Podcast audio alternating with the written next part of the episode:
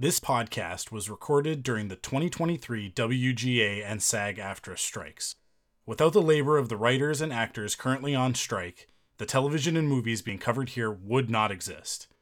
We stand with the writers and actors and support their call for equitable and fair treatment for everyone in the industry.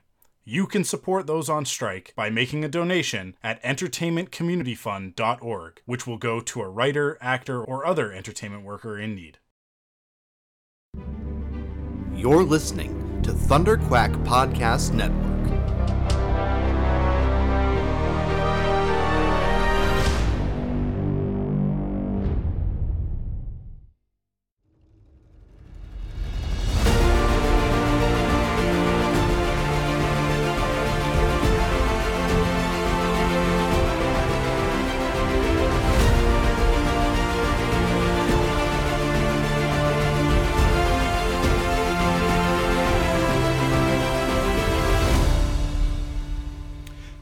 Welcome back to Thunderquack Perfect 10. I am your host, Michael Cohen. And hey, I know it's been a little bit of a longer break than uh, than anticipated.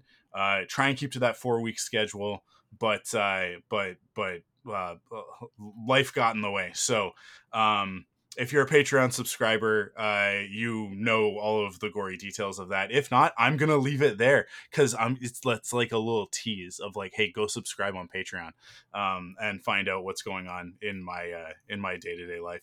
But uh, but never mind that right now. Uh, we we uh, we, we gotta talk about this. We're we're late. I uh, the the topical reason to do it has already uh, it's it's already come and gone. So now we're just playing catch up. Um, and I'm just it's just occurring to me that this is only going out to Patreon supporters uh, in the immediate future. So for everybody else listening to this on the regular podcast feed, way in the distant future, uh, the liminal space that is whenever the WGA and SAG AFTRA strikes are uh, ended. Um, s- sorry for the long delay, but the reality is that we didn't want to put this episode out um, during the strike to the general audience because this would technically be considered promoting something that would have been struck work. It's a whole complicated thing. It's crazy. Uh, the reality is just that uh, the AMPTP and the studios should be paying uh, the WGA and SAG-AFTRA union members uh, appropriately. They should people should be making a living wage, and they should not be exploiting people uh, and using AI stuff to basically uh, take away people's jobs. Um, by by stealing their work and their likenesses and that sort of thing. It's a whole complicated thing that like hopefully now you're listening to this in the past, but if you're a Patreon supporter, we're in the middle of it. You still get to listen to this episode on time. But I uh, future episodes of of uh, Perfect Ten will be about things that are not film and TV. meaning that they can come out on time. Um, we're talking about a lot of video games, but I uh, and and books and stuff like that. But um, but on this episode, we're going to talk about something very, very near and dear to my heart. Uh, and uh, and and to do that, I needed to bring in somebody else who is also a huge fan of this franchise. Um, I always do this where it's like a tease of like what what we're talking about on the episode, but it's literally in the title of the episode, and uh, and you guys already know that it's Ninja Turtles. But uh, uh, months back, when I was like, oh, I want to talk about the 1990 Ninja Turtles as a perfect 10 uh, sort of in in to coincide with the release of Mutant Mayhem, the new Ninja Turtles movie. Um, I was sort of on the lookout for like who am I going to do that with? Who who am I going to bring on to talk about this? Because usually I go to the go to a, a friend and say, "Hey, come be on Perfect 10. What do you want to talk about?" And I let them bring it to me. But this was one of those ones where it's like, "Well, I want to talk about Ninja Turtles um, who am I going to talk about Ninja Turtles with? And and trust me, there is no there's no uh, shortage of of my friends online that like podcast friends that I could talk to about it. But um, but I but I'll be honest, I didn't want to just like go to another one of my uh, you know mid to late 30s white cis hetero male friends to talk about Ninja Turtles because they aren't going to have anything additional to say that I can't already talk about. Um, and that's just going to be two white guys talking about Ninja Turtles, which there are lots of those podcasts. But uh, but then one day I randomly saw from another one of my friends uh, an incredible enthusiasm for Ninja Turtles, and I was like, bingo. So uh, that's why that's why I went to to Missy, who you guys might remember from our our uh, uh, Roman Holiday episode a couple months ago, and was like, "Do you want to come on Perfect Ten and talk about the Ninja Turtles?" So. And and Missy was uh, enthusiastic uh, about it to say the least. So uh, so Missy, welcome back to the show, and and I'm excited to talk about Ninja Turtles with you this morning. Thank Uh, you. It's morning for us. It's Yeah. we're record appropriately actually for me. Well, I guess it's the afternoon for you, but for me, Mhm. I'm recording on a Saturday morning, which is appropriate for a Ninja Turtles Saturday morning cartoons. Exactly. No, I'm so excited. It- it's so funny because I would never think of it as something that like I would end up talking about, but you know, once you raised it, I was like, oh my god, I have so much to say. so I'm That's- very excited. yeah. It is a it is a thing that I'm always trying to be conscious of. It's like there are so many. It's there's the TikTok meme of like uh, the the where um it'll start and it's like a clip from one of these obnoxious podcasts um and then it like it cuts and then it's the the the that the, there's like a song is like another white boy with a podcast Yeah. and i'm always like i'm always like i i have to consciously be aware in the space that i'm in And even though like and i've been doing this since 2008 so i feel like i'm like like i i precede like that movement of like that specific type of podcaster. I think everybody knows what i'm talking about right? They're talking about crypto and you know gains and and and all of these things that that uh, uh, very uh, toxic masculine men talk about on the internet.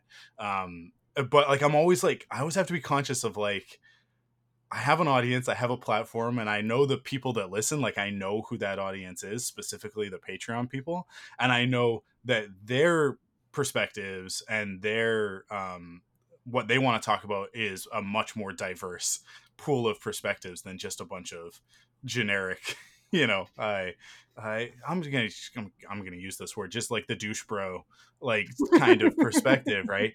So i'm always like if we're gonna talk about something that is yet another very typical podcast topic especially like like for perfect 10 to talk about the ninja turtles to talk about the 1990 movie it's like yeah, I could bring Joe on, I could bring Tim on, I could bring Kyle on, I could bring a million people on that that I know are Ninja Turtles fans. And who are awesome, no shade.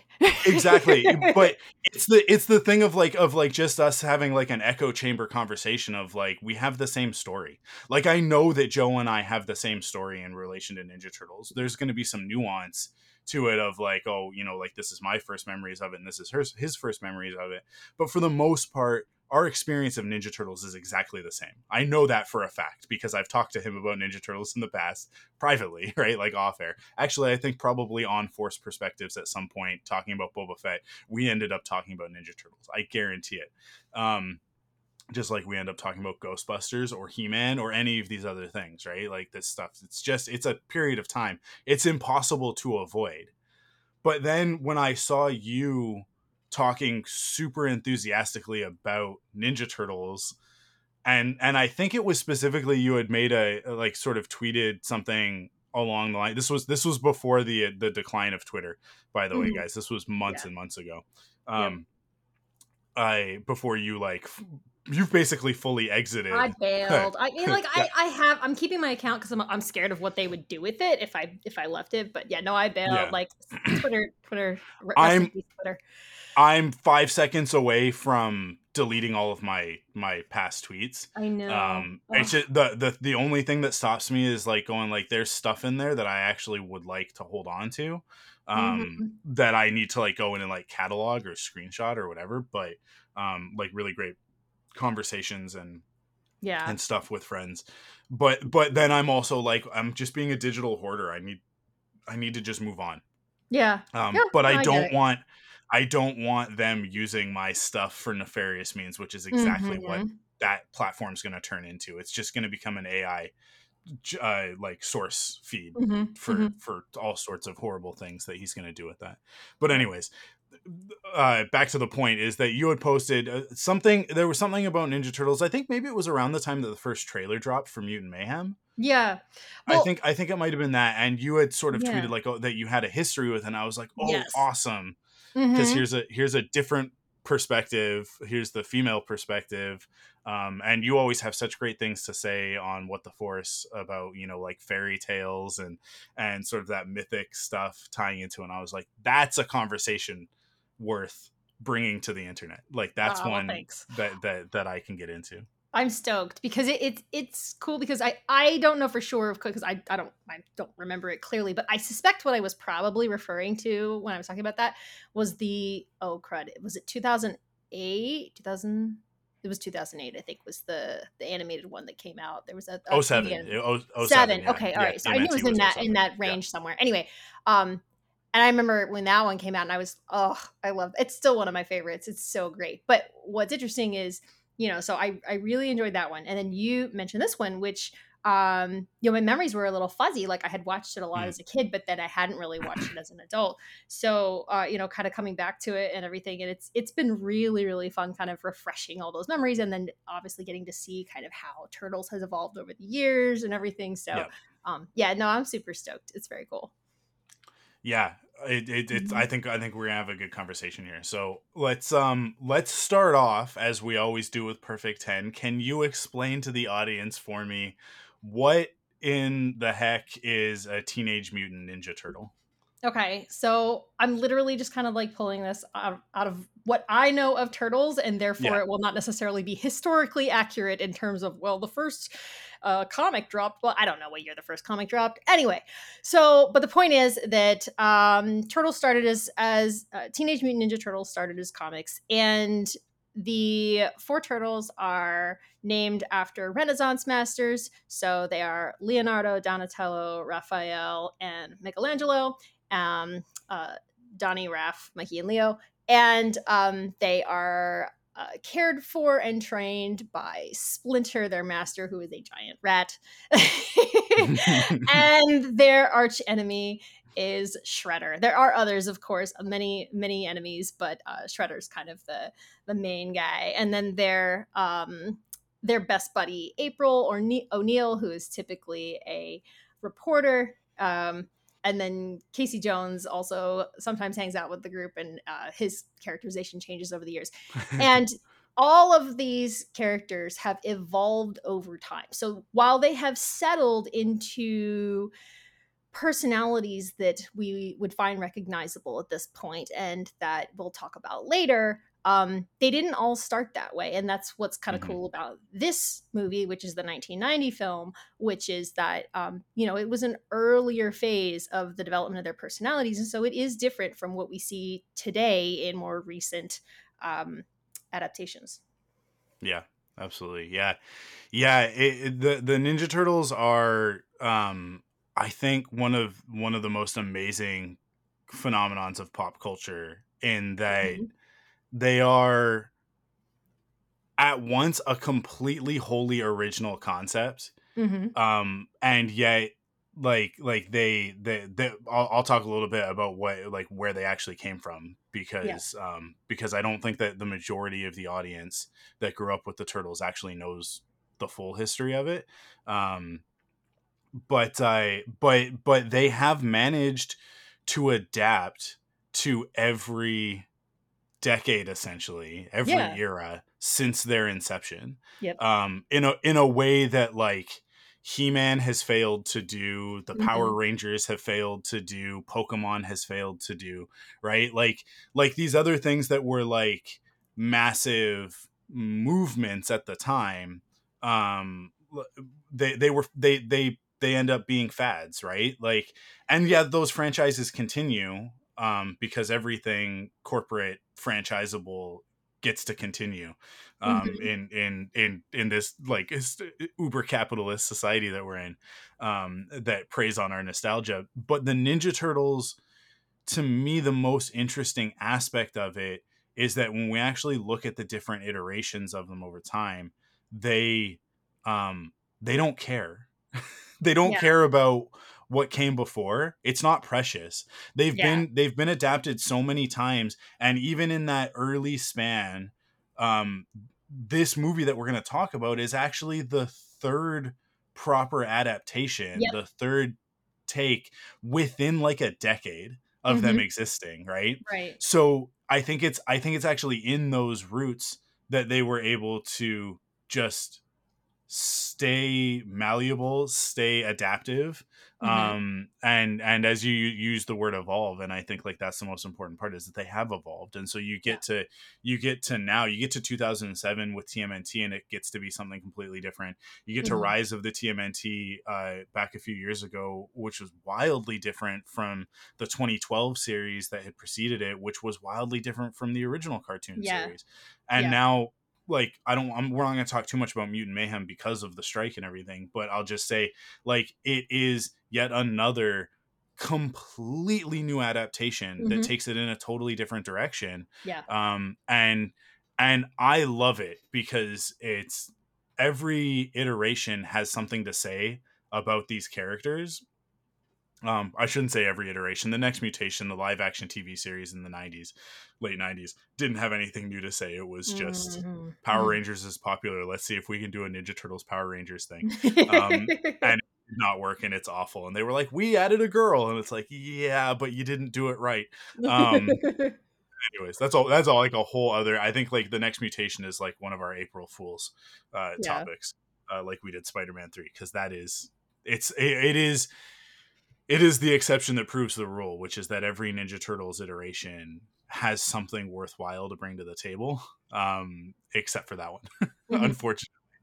Um i don't know. I guess you know venus is a character and she is the first female turtle but um but anyways it's a whole other thing. I i yeah but i let's get it let's get let's get into to sort of the the the nitty gritty of it and and to do that i want to i actually want to like kind of set the table a little bit and give everybody the context of who the ninja turtles were so that we can talk about the 1990s movie um sort of in relation to these to these two other versions of the turtles that are that it's juxtaposed against so um the the comic when it originally came out by uh, uh mirage comics and eastman and laird indie comic right like like Mhm.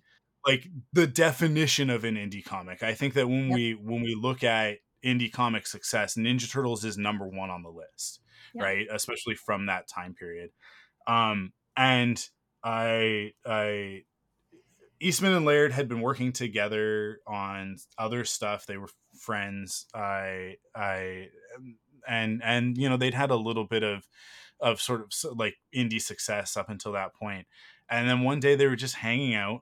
Uh, I think they were roommates at the time, and they were just hanging out, goofing off, and and they came up with this concept of like an anthrop- anthropomorphic turtle with a bunch of ninja gear on it, and it was like that's a thing. That's a thing. Like this is something. And and you can go on google and you can search it and i'll i'll post it on the instagram. Um i but there's an image of the first the first drawing of a ninja turtle and it is comical to say the least um so it started off as just a gag between two friends but then um frank miller was like just i think it was just sort of like at towards the end of his daredevil run Mm. where he introduced the hand ninja uh, into the whole daredevil mythology which is what like defines modern daredevil stories right um like it really like that whole frank miller era of daredevil really redefined that character into what we know him as now. Before that he was just a blind guy with a devil costume that you know th- threw a baton at people um because he was blind right? Like like like the character is like most comic book characters they kind of start in this very modest uh concept and then and then writers come and develop and develop and develop right? But frank miller had set this tone that was like for the time so absurdly serious that eastman and laird looked at it and went like like that he's taken ninja which at the time is like b movie stuff right? Like these like these poorly dubbed uh, uh japanese and and chinese films right? That are being brought over to North America, and they're schlocky and terrible um, Mhm. because of the way they've been adapted and interpreted uh, for the North North American audience, and they're considered a joke. And he's taken like Frank Miller has taken that and turned it into something like so so cool. And then they came along and they were like, "But what if we took that and we like pushed it even further, right?" And so that's where the Ninja Turtles are born, and that first issue, by the way, that introduces the foot soldiers, uh, the foot ninja, as uh, like a joke, a satire of the hand from from Marvel Comics, um, and uh, and and the Shredder as like this the most obnoxious '80s comic book supervillain, like ninja supervillain. what if we just put a bunch of katanas on a guy, right? and that's how the Shredder is born. So like the Ninja Turtles, that first issue is a like the whole thing is a joke. It's an SNL skit in a comic book, right? Like it is a long form mad comic. Um, but that first issue like blew up and people loved it and they kept going and then they introduced the the Krang and they introduced Baxter Stockman and April and all of this all of these other characters um that uh, that end up being like the main characters moving forward in the series but but shredder is that character that sticks around right? Because he's just such a great concept and the and the foot ninja are such a great concept. It's like you got to have the ninja turtles fight fight other ninjas. Um but but it always there are people who take ninja turtles so so very seriously because it is so near and dear to their heart. And i am one of those people but I am so deep in the Ninja Turtle lore, not just like the Ninja Turtles, like like the like the in world lore, but like how they were created, who who uh, uh, Eastman and Laird were, and the other creators who've come along, and sort of like plus the Ninja Turtles as they've gone on. Um, that like for me, I look at it and I'm like, there are no rules here. Mhm. This started as a joke, yeah. right? Like the whole thing exists as a joke. Mhm. So everything and anything is fair game. Unlike something like Star Wars that has like this very I I find a very like concrete solid foundation in those three original films, but in Mhm. particular in A New Hope. Mhm. Like like George had a vision for that world and a purpose for that story and um and a methodology towards telling those stories and i think that that's all very important Mhm. um and it's very it's it's foundational right like it's and it's a concrete foundation whereas the ninja turtles are built on sand like Mhm. they are built on a giggle that turned into a comic book that turned into a cartoon series that Mhm. turned into a movie that turned into an empire yeah. right like Yeah. it like the whole thing is built on such shifting foundations that like every interpretation is valid to me Well- like that's that's the difference for me Yeah. Star Wars is a vehicle for George Lucas's philosophy. Like, I, Mhm. I mean, at its most fundamental, that's what Yeah. it is. Versus, you know, TMNT is it. It is just a cool, fun concept. Hey, Ninja Turtles, that's fun, right? You know, in the modern day, and they like pizza and all. Like, I mean, it's just fun and Yeah. silly. And, but what's great about it is because the characters are teenagers, that's what enables them to plug into the zeitgeist in every Yeah. era. And so that's what's really cool. And why they're able to keep reinventing themselves is because what they're always doing is speaking to kids you know adolescents in this you know ma- this phase of change and you know interacting with their world moving into adulthood. And um, it- there's always something new to say about that because you know in every era people experience that part of life differently you know it looks very different now than it did 10 years ago 20 years ago 30 years ago so uh, you know it's that's why it's fun i think to watch all the different versions of turtle or or experience all the different versions of turtles is because you're seeing what was adolescence like at the time that this was made because that's what this Yeah. is talking about Yeah, for sure. Mhm. Um, oh, I wanna, I wanna, I have a story that I want to talk about. Do but it. first, I'm gonna ask you the question. oh okay What's your first memory of the Ninja Turtles? okay so it is actually this movie is my first memory of turtles Okay. um and it's because and this is what's so funny when you were like hey um let's talk about this movie the 1990 movie i was like I only have one memory of that movie. And my only Mm. memory of the movie is Casey Jones going, oops, as he crushes Shredder. That's the only thing I remember. And what's funny about that is in retrospect, why is that the only thing I remember? I feel like it's because because it's it's framed as a joke and yet even as like a 4-year-old or whatever I was, I understood the utter horror of a guy being crushed. Yeah.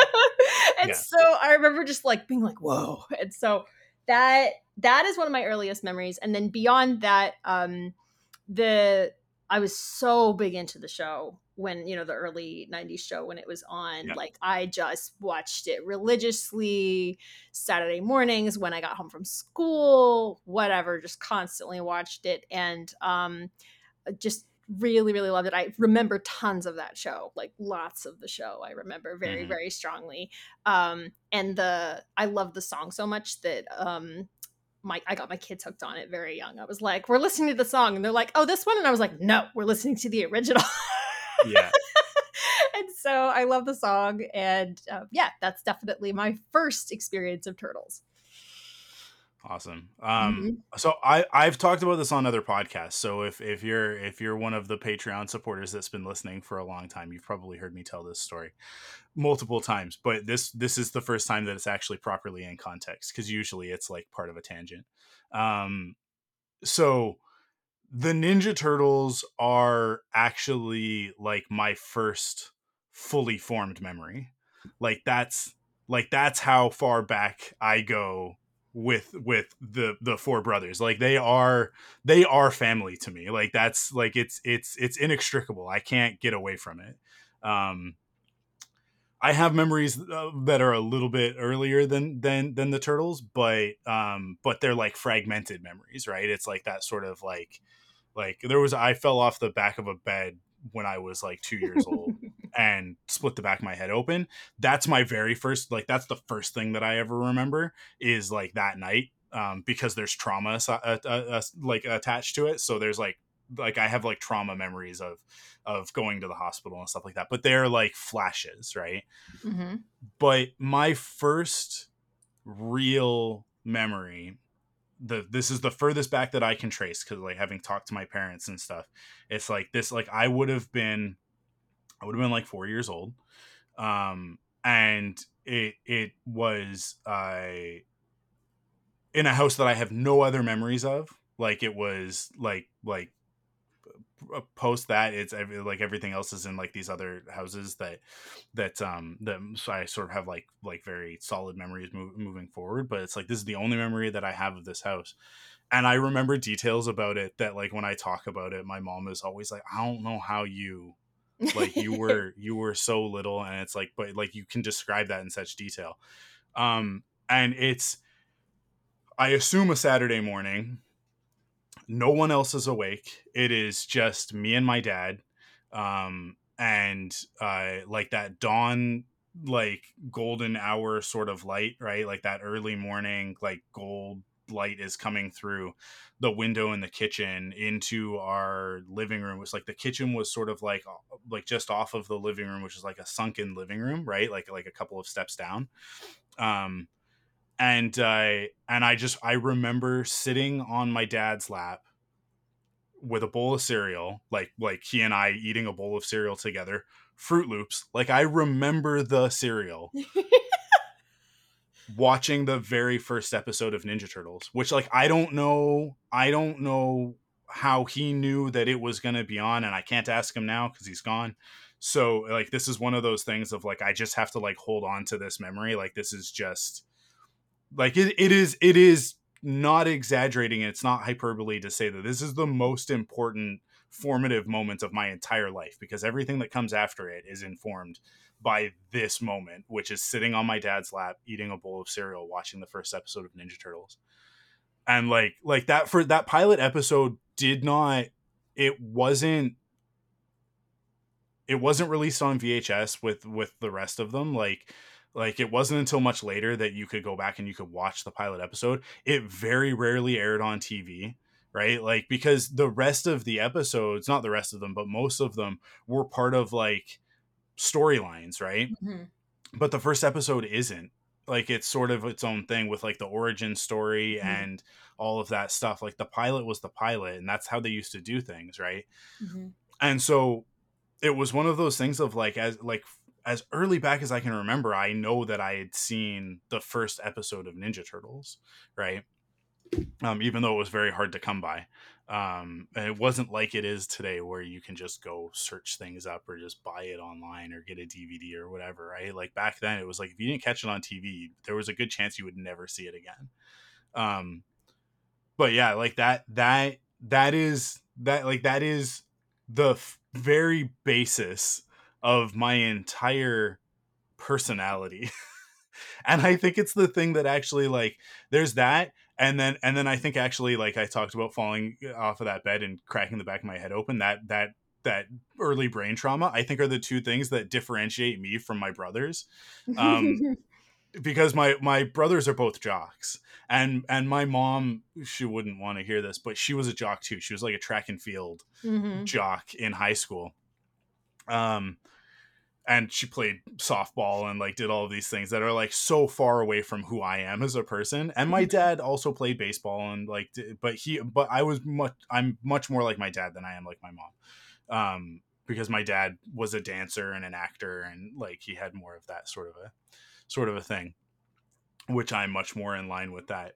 Which is, it's funny that like it's this memory that that that is the first layer of my entire personality because I I often say that like everything once I realized that that like I sort of unlocked that first memory and was like this is like this is the the thing that like I am always trying to get back to like it's that Mhm. moment Mhm. in my life of like just like I think that I think that a lot of people can relate to this that that a lot of the things that that become sort of core to your personality are things with loved ones, a parent, a Yes. grandparent, a sibling that it's like I just know I know that exact feeling. I know Mhm. that exact feeling of like security, of happiness, of joy. It's like what to me and I know that a lot of people will relate to this on a very like like surface level of like what's better than sitting and watching Saturday morning cartoons and eating a bowl of cereal.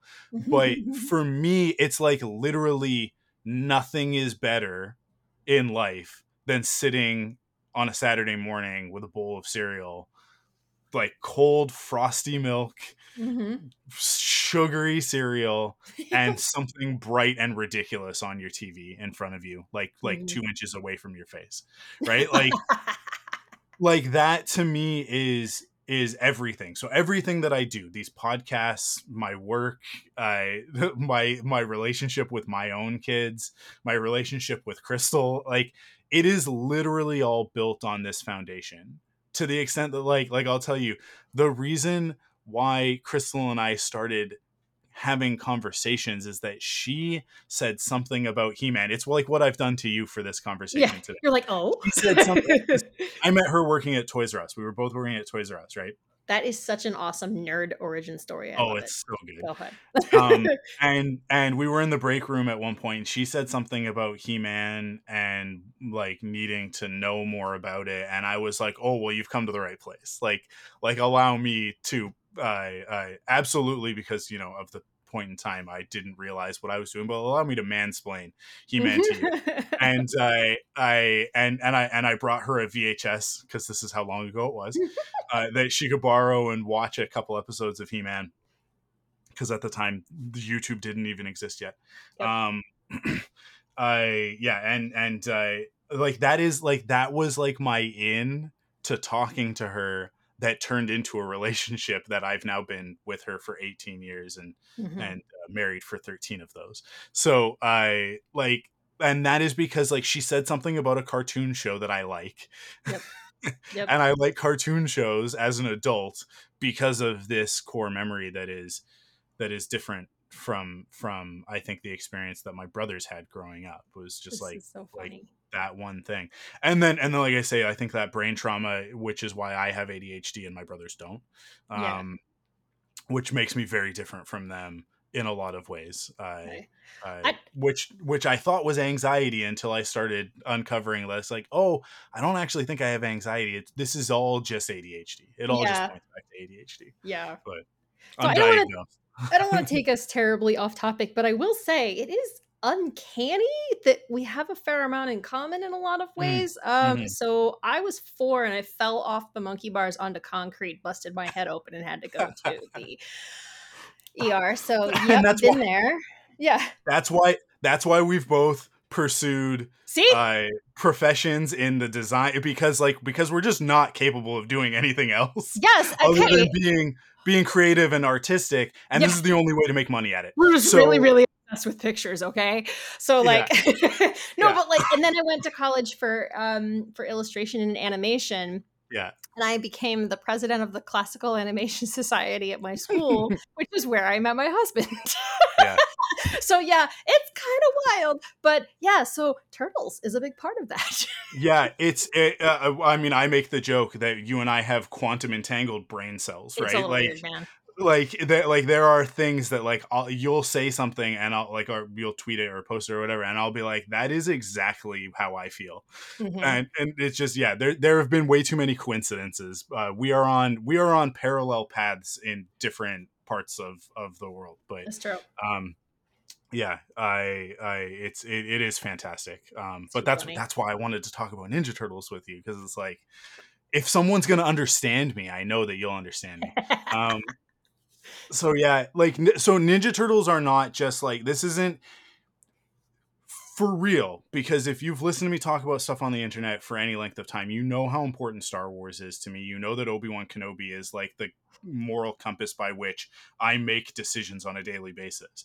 But the ninja turtles go deeper than that to the extent that like i it's not conscious but i will find myself going like well that was a very like ninja turtles informed decision. Like that's why you that's why you act that way. Like star wars i didn't come to until i was 10 right? Like i wasn't ready for it. It was the you know when the student is ready the teacher will appear right? Like i thought star wars was dumb before that and then when i was ready to understand it it all of a sudden it was like the only thing right? Like it's just total like narrow focus.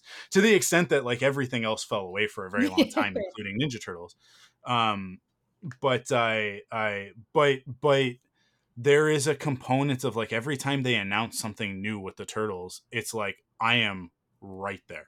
Yeah. it like it's just it it's it's it's literally the core of everything. So and this 1990s movie was a huge part of it hmm um because obviously watching growing up watching the cartoons that like i i i had to see this movie the second that it came out.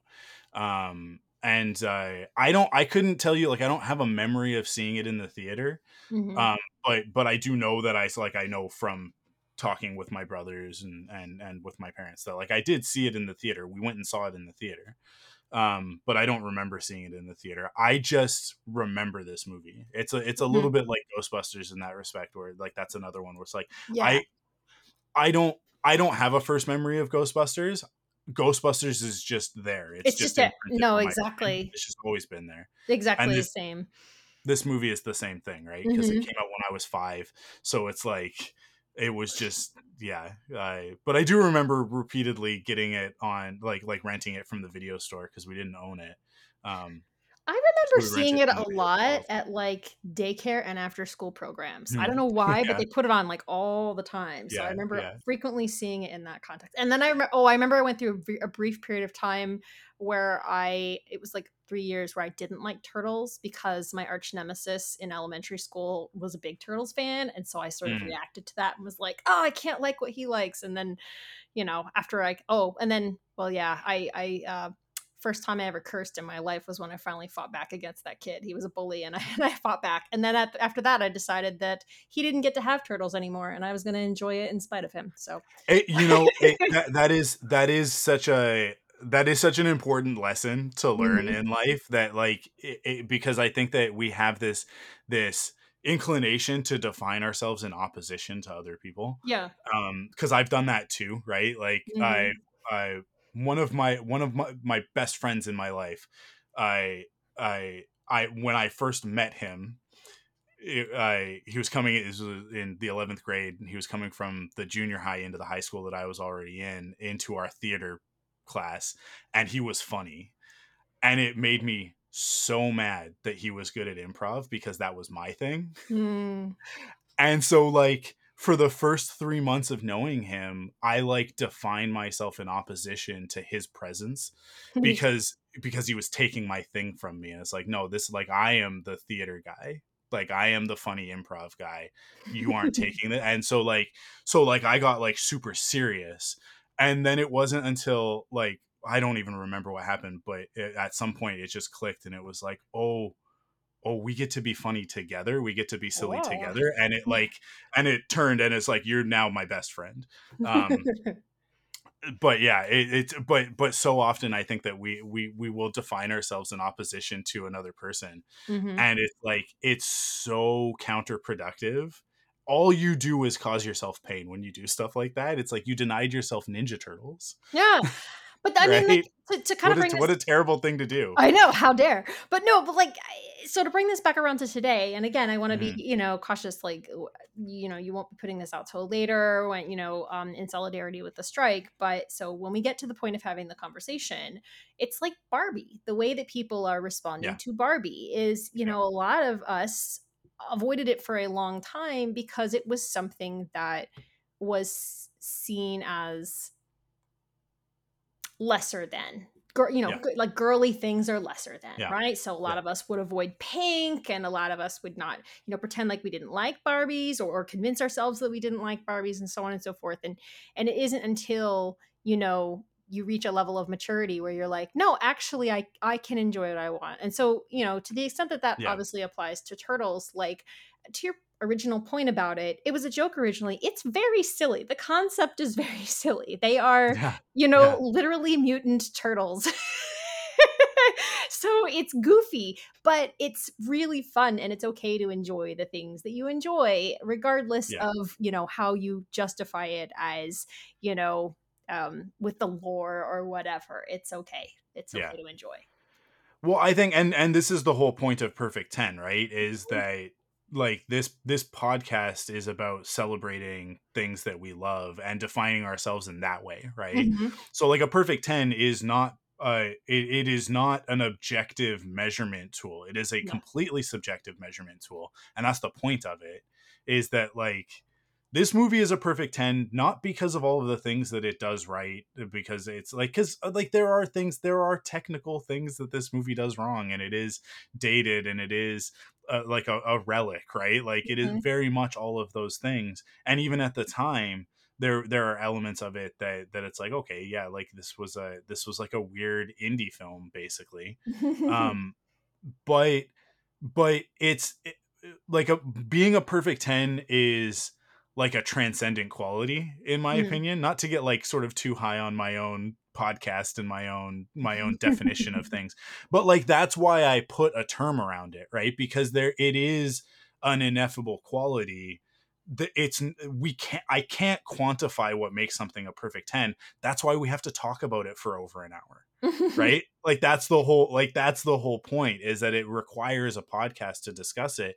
Whereas what i found myself doing on thunderquack with amanda a lot of the time because we would be talking about topical things is that we would be talking about things that were pissing us off right? Namely dc movies right? It's okay to vent about those things too, though. a- and absolutely it is right? But like but it became a thing of like i think like perfect 10 exists in in um uh like juxtaposition in in contrast to the way that i was responding to like the dc movies and to rise of skywalker and stuff like that where it's like Mhm. i was going online and just like adding to the vitriol which wasn't it's not helping anything right like and and that like that thing with star wars of like defining my love of star wars in opposition to the rise of skywalker is not a healthy place to be right but instead to talk about the things about star wars that i love Mhm. which is the point of force perspective which is why i came up with the two podcasts at the same time right Yeah. last year Mhm. sort of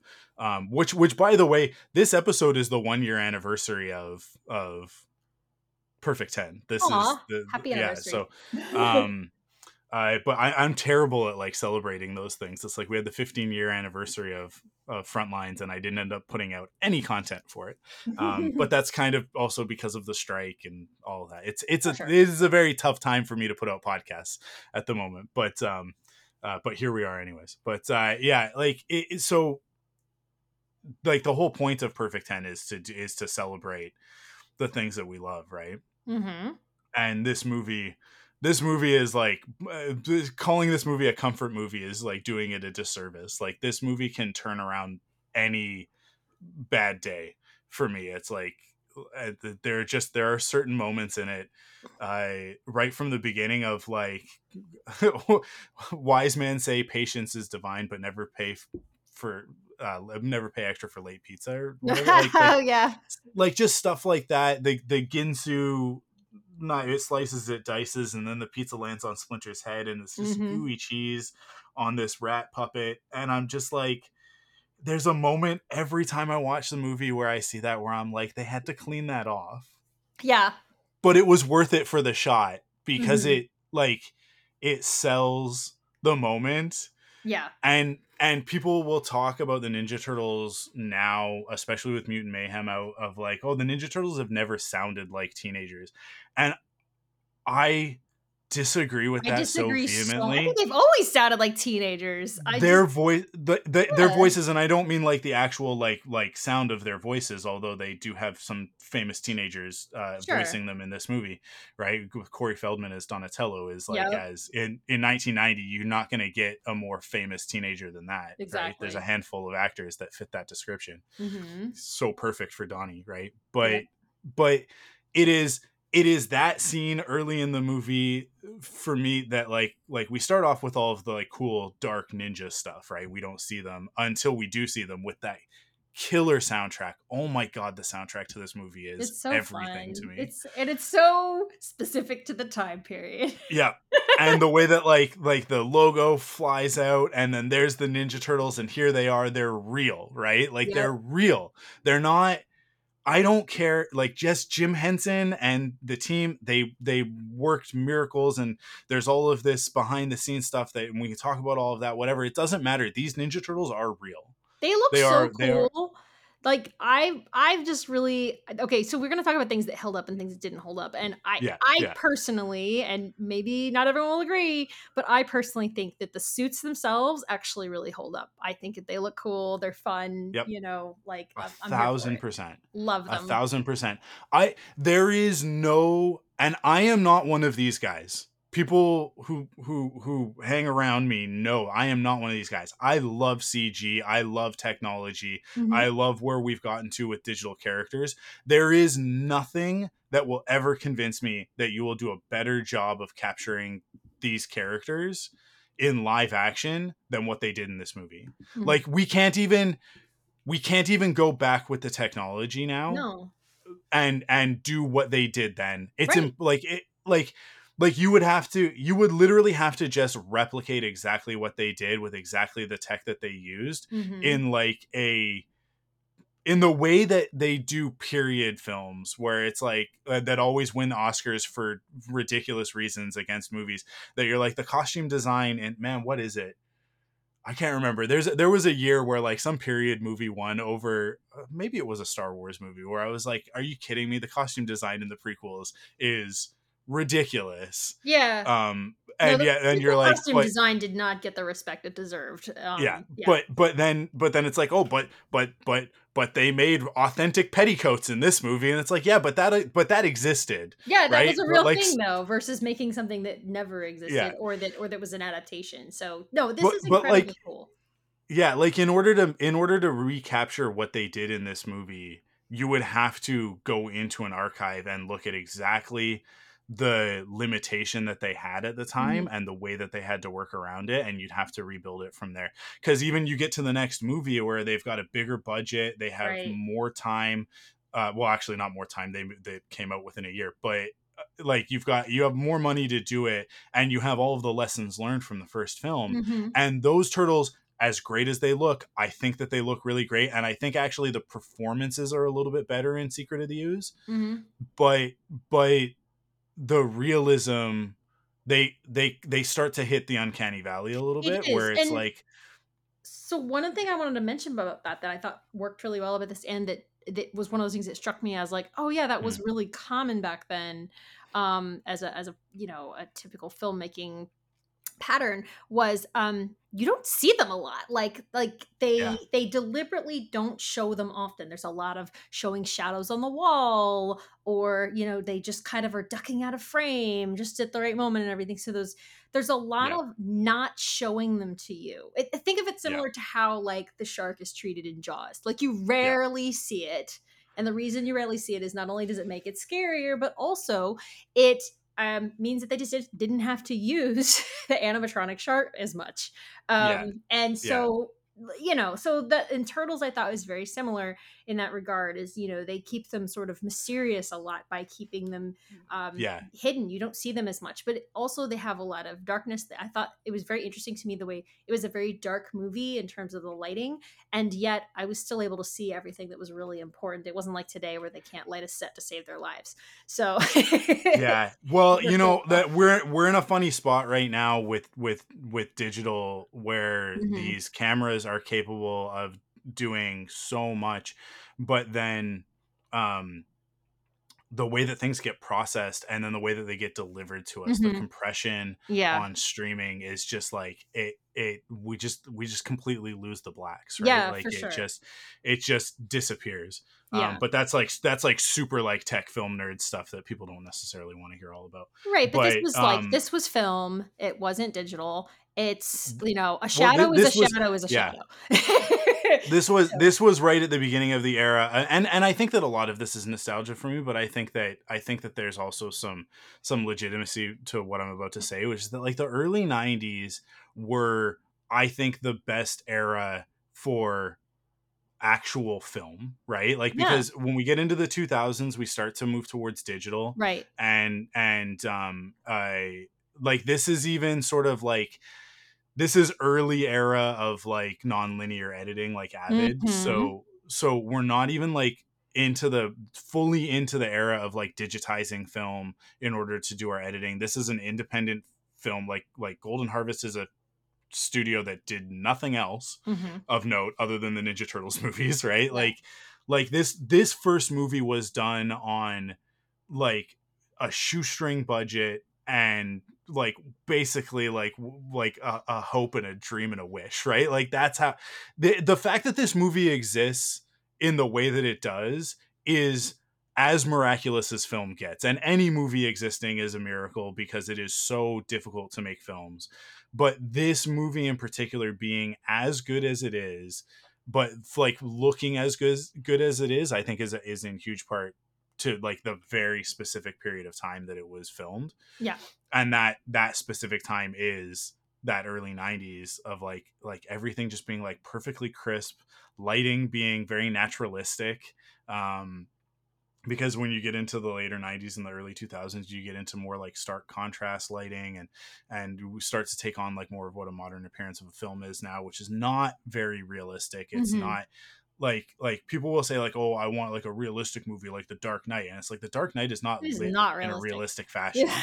right Yeah. the the dark knight is lit in a very stylistic Yeah. very heightened way right but but most people don't really understand film in this way like they kind of they they get what they get Yeah. um but but being a somebody with a film degree like i am Mhm. that nerd that snob a little bit but like the 90s the 90s i the, the the example that i always go back to for what i'm talking about when i talk about this stuff it's like there's that there's that um sort of um tan taupe color tone to it everything kind of has a little bit of like a brownish pinkish hue to it yeah. and it's the type of film that they were shooting on it's, it's just the era of like the technology and the and the type of lighting that everybody was using but the movie that i always go back to is father of the bride it, Mhm. the Steve Martin movie. It's like it is to me like that. It is exactly right in that era, and you look around and it's like that's it's like that sort of Southern California. Actually, it's sort of Right.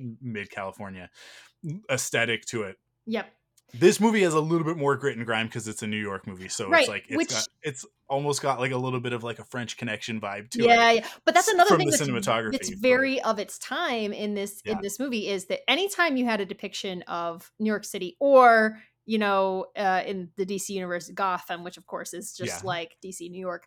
Um, like anytime you had a depiction of, you know, the big city and it needed to be gritty and everything, um, they always had this same look. And they always made it very dark and forbidding. They always made it, um, you know, very dangerous at night. This was, uh, you know, Yeah. always the way it had. And granted, that was a semi-realistic portrayal at the time because you know uh, New York City hadn't really been eventually it was cleaned up like later 90s and everything it was cleaned up Yeah. quite a bit but during the time that this movie came out it still would have been a little bit of a mess um it's funny because yeah. the, the yeah the, the difference if you want to put it in film terms it's like you've got this is the very end of that era of new york right, in, exactly. uh, It would be 1990 yeah. Because by the time that kevin mcallister gets lost in new york in a couple of years Yep. because i think that's 92 right? Like new york is clean. Like Yes. it is it is a place where it's like yeah it's a little bit scary to be a to be a 10 year old or whatever lost in new york but it's not that bad times square is a is a tourist attraction right Yeah, well, like Uh, compare it to like you know Ferris Bueller a couple years later, right? And then everything is is you know bright and sunny and like you know Yeah. it's totally different. Um, so yeah, for sure, it it's um just the way that, that cities were depicted in the Yeah. late 80s and and the very very early 90s um it was always like this it was always you know you only show it at night and it's always really it's al- it's messy, always wet. it's always wet and like you know wet. there's criminals around every corner and everything and, Yeah. and i love that they they start off that way because they have that whole voiceover of the uh the newscaster newscast, talking yeah. about you know like oh the crime spree and oh no what will be done and everything and it just made me laugh because i was just like oh my god this is like this this is so specific to 1990 yeah. So yeah, it is. It is well and I, I think like this movie is definitive to that time Yeah. period. But I, I Mhm. want to go back to something you were saying you were talking about the the way that they sort of use the shadows to, Yes. to cover up the turtles and that sort of thing. Um there's also there are also some tricks of like because there are different versions of the suits because there are the ones with the animatronics which are for the performance scenes right, facial but then there are there are ones that don't have none and th- there's no better moment that that exemplifies it than on the top of the rooftop um when when Raph is fighting all of the foot ninja by Mhm. himself and there's a moment where he's doing a bunch of back handsprings yeah. and he is moving with such fluidity that it's like the suits were were super bulky and super difficult to move in the animatronic ones especially because they're hooked into all of these cables right. because they're being operated by somebody that's actually like five feet away and there's cables like on the floor and stuff like that. But there, there are a lot of scenes where um because like what like right before that that moment with Raph, there's the scene with uh Mikey and Donnie watching cartoons. He's like, Ninja kick the damn rabbit. I I because they're cheering for the tortoise and the tortoise and the hare. It's just Mhm. it, I, I love it. It's a, these are jokes that I didn't get as a kid. that. I didn't get it as a kid, but as an adult, I watched the movie and I'm like, yeah, he's like, Mikey's like, like just ninja kick the damn rabbit because their context of a turtle Mm-hmm. right is a ninja. right But then they're watching a cartoon of a turtle and they're like, why is he going so slow? Go faster. um, they're so frustrated by it because they're like, this is poor representation, you guys. Um, but I, most of that scene is shot from behind the turtles yes because then they don't have to worry about the lip sync and then it's just the voice actors just like riffing hmm and making jokes right so there's a lot of this movie that is actually like that was done in the editing that was done in ADR after the fact that that sort of like like punched it up um Yeah. that's really interesting but I want to talk about the the the the Michelangelo sequence that is removed from the film that Oh, was yeah. something that like I just learned on TikTok like like what was that like a week ago? Yeah like i know. you just ago? said it. You were like what is this? And i was like i've never seen this. yeah yeah and i sent it to you. I was like i was like oh my god like i didn't know this. There's a whole plot line with michelangelo after like when they go to the the, um, farmhouse? the farmhouse of like all of the turtles sort of dealing with their defeat at the hands of the foot and at the hands of the foot. Anyways it's impossible to talk about ninja turtles in a serious way it's impossible you can't do it don't even try good luck um they go to the farmhouse and they're all sort of dealing with it in their own way and april is literally telling the audience about this but she doesn't talk about Michelangelo in Mhm. like in the final film. She mentions nothing about it. Like she talks about, oh, Donatello's latched on to Casey, and the two of them are like, you know, he's kind of processing grief because they because they're kind of assuming that maybe Splinter is dead at this point, right? Um, Mhm. and so like he's doing he's he's goofing off with Casey, and Leonardo has like taken his role as leader and as like the the new patriarch of the family very seriously, and he's meditating and stuff. Raph is just angry and screaming on top of the farmhouse, but it's actually like it's that's not Raph. It's Yeah. actually Michelangelo. You look at it in detail and it's like, nope, that's orange and it's Mikey because all of the turtles look different. Yep. They all look slightly different. They have different builds. They have very different faces. Um, and and when you look at the detail of it, you see like that is absolutely 100% Michelangelo. You can see his nunchuck, right? Like Mhm. so it's actually it's part of like a storyline that they planted earlier when when Mikey and Donnie at the beginning of the movie are waiting for the pizza. Donatello says like you know like what Splinter was saying like he won't always be around like like how do you think you would deal with that and Mikey just like blows it off like Yeah. he's just like oh, so he's late that's three bucks off like Yeah. he just he doesn't even acknowledge what Donatello is saying because he because he can't which is like it's such a mature read on this character, Michelangelo, the party dude, who like isn't really defined bu- in the comics in that way, but but more so in the cartoon series, right? But that's the context that we're going into this movie with is like, you know, he's the orange headband, he's the party dude, and we're like we're gonna take it in this way. I, I, it kills me that it's not in the movie because I like it. It, it would have elevated the film to this to even further because like I think this is the most elevated version of a Ninja Turtle story that we've gotten um, Hmm. properly executed. I mean, like the IDW comics take it to another level, but that's not mainstream, right? Like that's Yeah. very Well, if you're if you're a Turtles fan, you're reading the IDW comics, but Yeah. but in terms of like mainstream success, like this is the most elevated the story's been.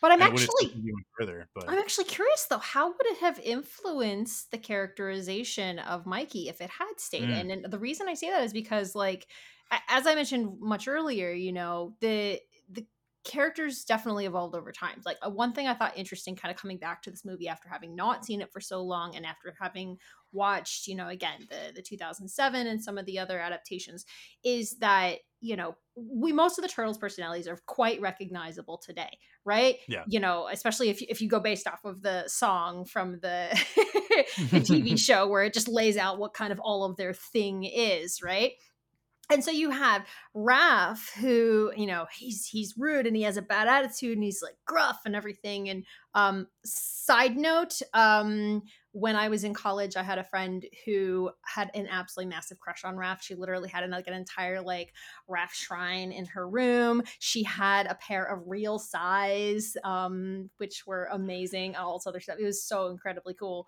Um, and and and I just want to mention that that's like a thing because um it's the cliche of girls love bad boys and Raph is the bad Yeah. boy and so I I really love that actually um that well, and there's a there's a there's a little bit of, of a, a because of the nature of them being anthropomorphic turtles, they are Right. monsters. They are you know, Yes. uh, uh, it's a there's a little bit of a monster monster, monster bleep. boyfriend thing going uh, on there. yeah, sort of For thing going sure. on there, which I love. I love Yes. that. See, this is why I had to have you on the podcast because if I had talked to Joe about this, or if I had talked to Tim about this, we definitely wouldn't have talked about the fact having that a big old some girls, yeah some girls wanted to be in romantic relationships with these characters. Heck yeah, absolutely. No, all, all the time. Like honestly, like if a group of girls that I knew got to talking about about uh, the turtles, at some point Yeah. the conversation came up of like who's your favorite turtle, but the unspoken context is who would you would date, right? You know, Yeah, so like, yeah. and obviously not everyone. I'm not. I you know, plenty of people are you know gay and don't aren't interested or whatever, or just that's not your thing, and that's totally fine. I'm just saying that's something I definitely heard for sure growing up and then even into young adulthood um and so Yeah. so anyways the point is that like you know Raph is like the bad boy and then um to your point Mikey the party dude um Mhm. Leo the leader I will say I thought very interesting in this movie that Leo's leadership isn't doesn't actually appear until later in the film. Early on, you see Yeah. the other characters referencing it, like "Oh, such a leader, Leo," but then he doesn't really do anything. And then later, he sort of steps into that role, which I found very interesting. And then with Donatello, I actually felt that his personality was completely unrecognizable. I didn't like his normal kind of interest in machines and like Yeah. geeky stuff was not really there at all. Um, he was just kind of there, and he didn't. Nothing really stood out about him. So I feel that that characterization must have kind of come along much later, probably, frankly, with the you know the um, pace of technology um, in later adaptations, then it was easier to lean into that with him. I think because he becomes more Yeah. of a hacker in later versions. it's Um, it's i think it's it's easy in the cartoon series because in the Mhm. cartoon series we have such fantastical elements of like the foot soldiers are robots Right. krang is from Mhm. dimension x the technodrome Exactly. and so then like the party wagon is outfitted with all of this stuff it's got a laser gun on it the- the, toy at least right it's got it like it it does all of these things that he builds a blimp right like right, right. like the like the like the turtle blimp is a thing that exists in the cartoons because the toy Mhm. existed Mhm. so it's like you get you get to have that context with the cartoon but when you keep it more realistic his his mechanical aptitude Yeah. is only shown off in this be in with him and casey working on the truck Right, right? and even that, like, it's That's more it. just like two guys in a Yeah. truck and they're kind of bonding, but there's no, there's Yeah. no sense of like him being the gadget guy, really. and, And and so- the the the next movie gets to he gets to shine a little bit more Right. like i like like i think i think secret of the ooze is donatello's movie if you can like sort of pick a turtle that gets that gets the focus Mhm. um which usually it's leo and raph Sure. but but secret of the ooze donatello gets actually i think donnie and mikey get a lot of the focus in secret of the ooze because it's very Mhm. funny because they had to lean away from the fighting because Mhm, of mhm. the parent groups at the time um, that were like they can't use their weapons. I so so it's very silly. So there's a lot of jokes. Michelangelo gets to shine, and then Donatello because of the science stuff, because of the mutagen, and because of TCRI and all Right. of that. Like he gets to he really gets to to show off his personality in that one. And I Mhm. think that like that's sort of the for me that's the best that Donatello's ever been is in that movie yeah. um as much as I really love him in the 2012 series, he's very Mhm. good. He's a little bit he's kind of the butt of the joke a lot of the time in that series. Um Mhm. whereas like he gets to sort of be the star. He's almost like the lead. Although Yeah, Raph, that's cool. Raph gets a lot of focus in Secret of the Ooze as well. Raph But, always gets a um, lot of focus because again, he's the bad boy. It makes him interesting and fun. Like he Yeah, arguably so he's easy. he's one of the because he's the one that gets that, you know, as you mentioned earlier, that um first kind of individual fight scene in this movie. So uh, prior to the Yeah. rest of them getting one. Um and so that's that's really fun. But I think to take it back to sort of Mikey and that deleted scene is that like, you know, his sort of characterization as the party dude who doesn't really display the same strong emotions I think that the other characters do. Um, that really, I- think, maybe to some extent solidified after this film. And so it's interesting to me how would that have been different if if he had been shown to Yeah. have much darker impulses and, and personality and darker expressions of his feelings would that have made him a different character in other adaptations It's really interesting because there's a there's a modern comic. I'm actually not a huge fan of it, um, although I know that a lot of Turtles fans really love it. Called The Last Ronin, which Yes. is a, a future storyline for for the Turtles, where um, and they've done this a couple of times. This is not the first time that they've done it, but this is like a very sort of like definitive take on it because um, um, because Kevin Eastman is is part of it, right? So I but it the storyline is essentially that like in the far flung future of the turtles, the other three brothers have all died and Michelangelo is the only one left and he is n- unrecognizable as Michelangelo because he's had to take on sort of like the grief of losing everybody that he cares about right because in this dystopian future um where he's the last Ronin. I I don't I specifically don't like it because of that tone and like that's just I I don't think that it's bad by any stretch.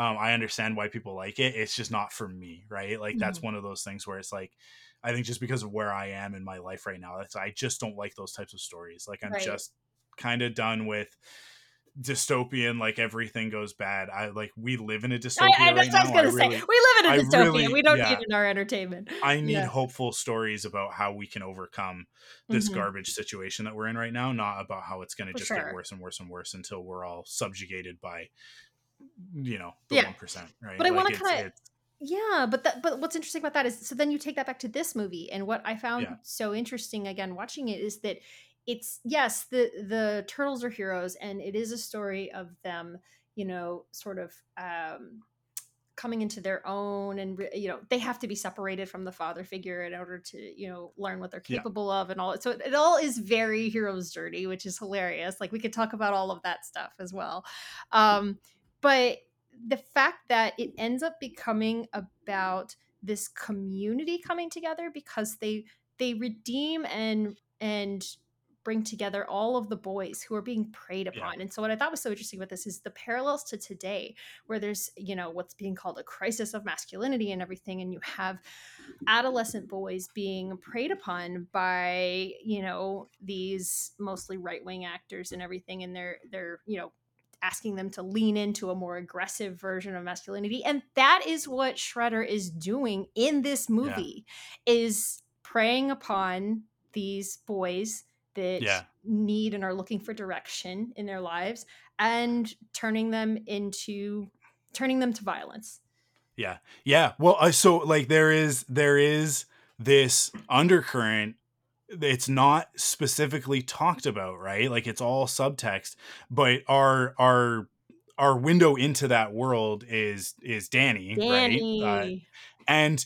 the thing that's never said is that like Danny has no female figure in his life, he has no mom right? hmm so like that that the the fact that he doesn't have that nurturing feminine energy in his household makes him a target because Mm-hmm. all he has is sort of a very domineering forceful dad who's like who's trying his best. I don't think he's a good that, guy. that- they, they they yeah. yeah they depict the, It's just- the dad as doing his best yeah. He's overwhelmed right? Yeah. like he's over he's overwhelmed by his son. He's overwhelmed by april. He's just an over his head in general. That's the type Mm-hmm. of character that he is. And i relate. Um but like it it it puts Danny in a vulnerable position and the whole point of that character being in the story is that it it shows us how the shredder is taking advantage right and it's Mhm. like it's it, it is like that is very interesting the way that you put it of like like that he's preying on the on on this stuff that like we're dealing with this right now Yep. in a very like subversive very like like undercurrent of society sort of way that it's like nobody's overtly doing this but the shredder is very overtly doing it in the Mhm. story right? But he's doing it to these teenagers because they are vulnerable and so he has his whole speech of like like honor and and and you know like like proving yourself is the only way yep. to to become a foot ninja and like that but if you do you will be part of our family right Mhm, like you'll mhm. belong you'll exactly like and he's just like he's very literally telling them exactly what they want to hear Yep. because they're these lost boys hmm which is like it's such a problem that we're dealing with right now but it, but the but the point of that is that like it's this is not a new problem this has been like really since like the 60s right Mhm. like it, like we've been just building and building and building on this toxic masculinity but the fact that the turtles man this goes this is going to tie into barbie too I know, It's so right? funny the turtles are immune to that because what do they have? They have brotherhood, they have each other, right? And that's these boys that are being preyed upon feel like they're alone. They Yeah. are out of community, like they're outside of society, or Mhm. at least they feel that they are, and they feel that they have to go it alone. They feel that their strength, their personal strength, is the only way to win because that's what the shredder is telling them is Mhm. that they have to your individual strength is what's going to earn you a place in this family yeah right? Which Yeah. is so antithetical to what splinter tells the the turtles which is that like one day i'll be gone and when that happens you will only have each other. Yep. You will only have your brothers and that's the way that you'll survive like Yeah. that's the way that you'll get through it is with each other and they go to the farmhouse and they separate yes but it's not until leo has the vision and then he goes guys splinter's alive we have to come back together Mhm. they come back together and they only together are they able to commune and and speak directly to splinter and it's very weird in the movie there's nothing else spiritual in the movie but it but I, it's never ever for a minute bothered me because it is Oh. what the movie is about. But right? okay, like you wanted the mythic stuff. Here's the mythic Yeah, stuff, right? yeah, yeah. because okay, for instance, when they're when they're at the the farmhouse, that's what Marie Claire would refer to as in the lap of the goddess. What are they doing? Yeah. They're they are in a place of safety and rest, and they are resting on their journey, you know, while sort of the truths that they're starting to learn begin to percolate and everything. And so they that's where they are. And what is it? It's her house, right? It's I think she said it was her father's house or something. Um, and so it's again, she's the goddess, it's the lap of the goddess. They are there in this, you know, cocoon as they are transforming. They're going from the boys Yeah. they were before when they were dependent upon Splinter, and they're becoming sort of these young men that they'll learn how to, to your point, to rely on one another. And not even just rely on one another, but the lesson that both they and Danny learn is that, you know, these aren't just young thugs who need to be taught a lesson. They are you know boys who need they need compassion in order to grow Mhm. into healthy manhood and so it's it's just weird to me that it's like a turtles movie and it shouldn't really be that serious or but it kind of is because yeah, it's and and and you could say like like like people will be like, "Oh, you're reading too much into this." No. But you're, I'm not reading too much into it because it's reinforced in the fight with Shredder, yes where they're on this rooftop and they each try and take him individually, and he Mhm. Shredder like one hand defeats them, right? yes In the same way that Vader just like toys with Luke in Empire Strikes Mhm. Back, right? Like it's it's exactly the same. He's just like, "Oh, come on, you guys." Um and then and but Shredder even like he literally says it. He's like any like all of you together stood a chance of defeating me, Mhm. but one on one like I'll like I'll dismantle you, right? Like Mhm. and then and then they're like, okay, so then we do it together, and then and then you know, but Splinter shows up and saves the day. Mhm. But I I but like but they do like they do then come together as as brothers, and then they're able to hold their own against the Shredder, right? Like it Mhm.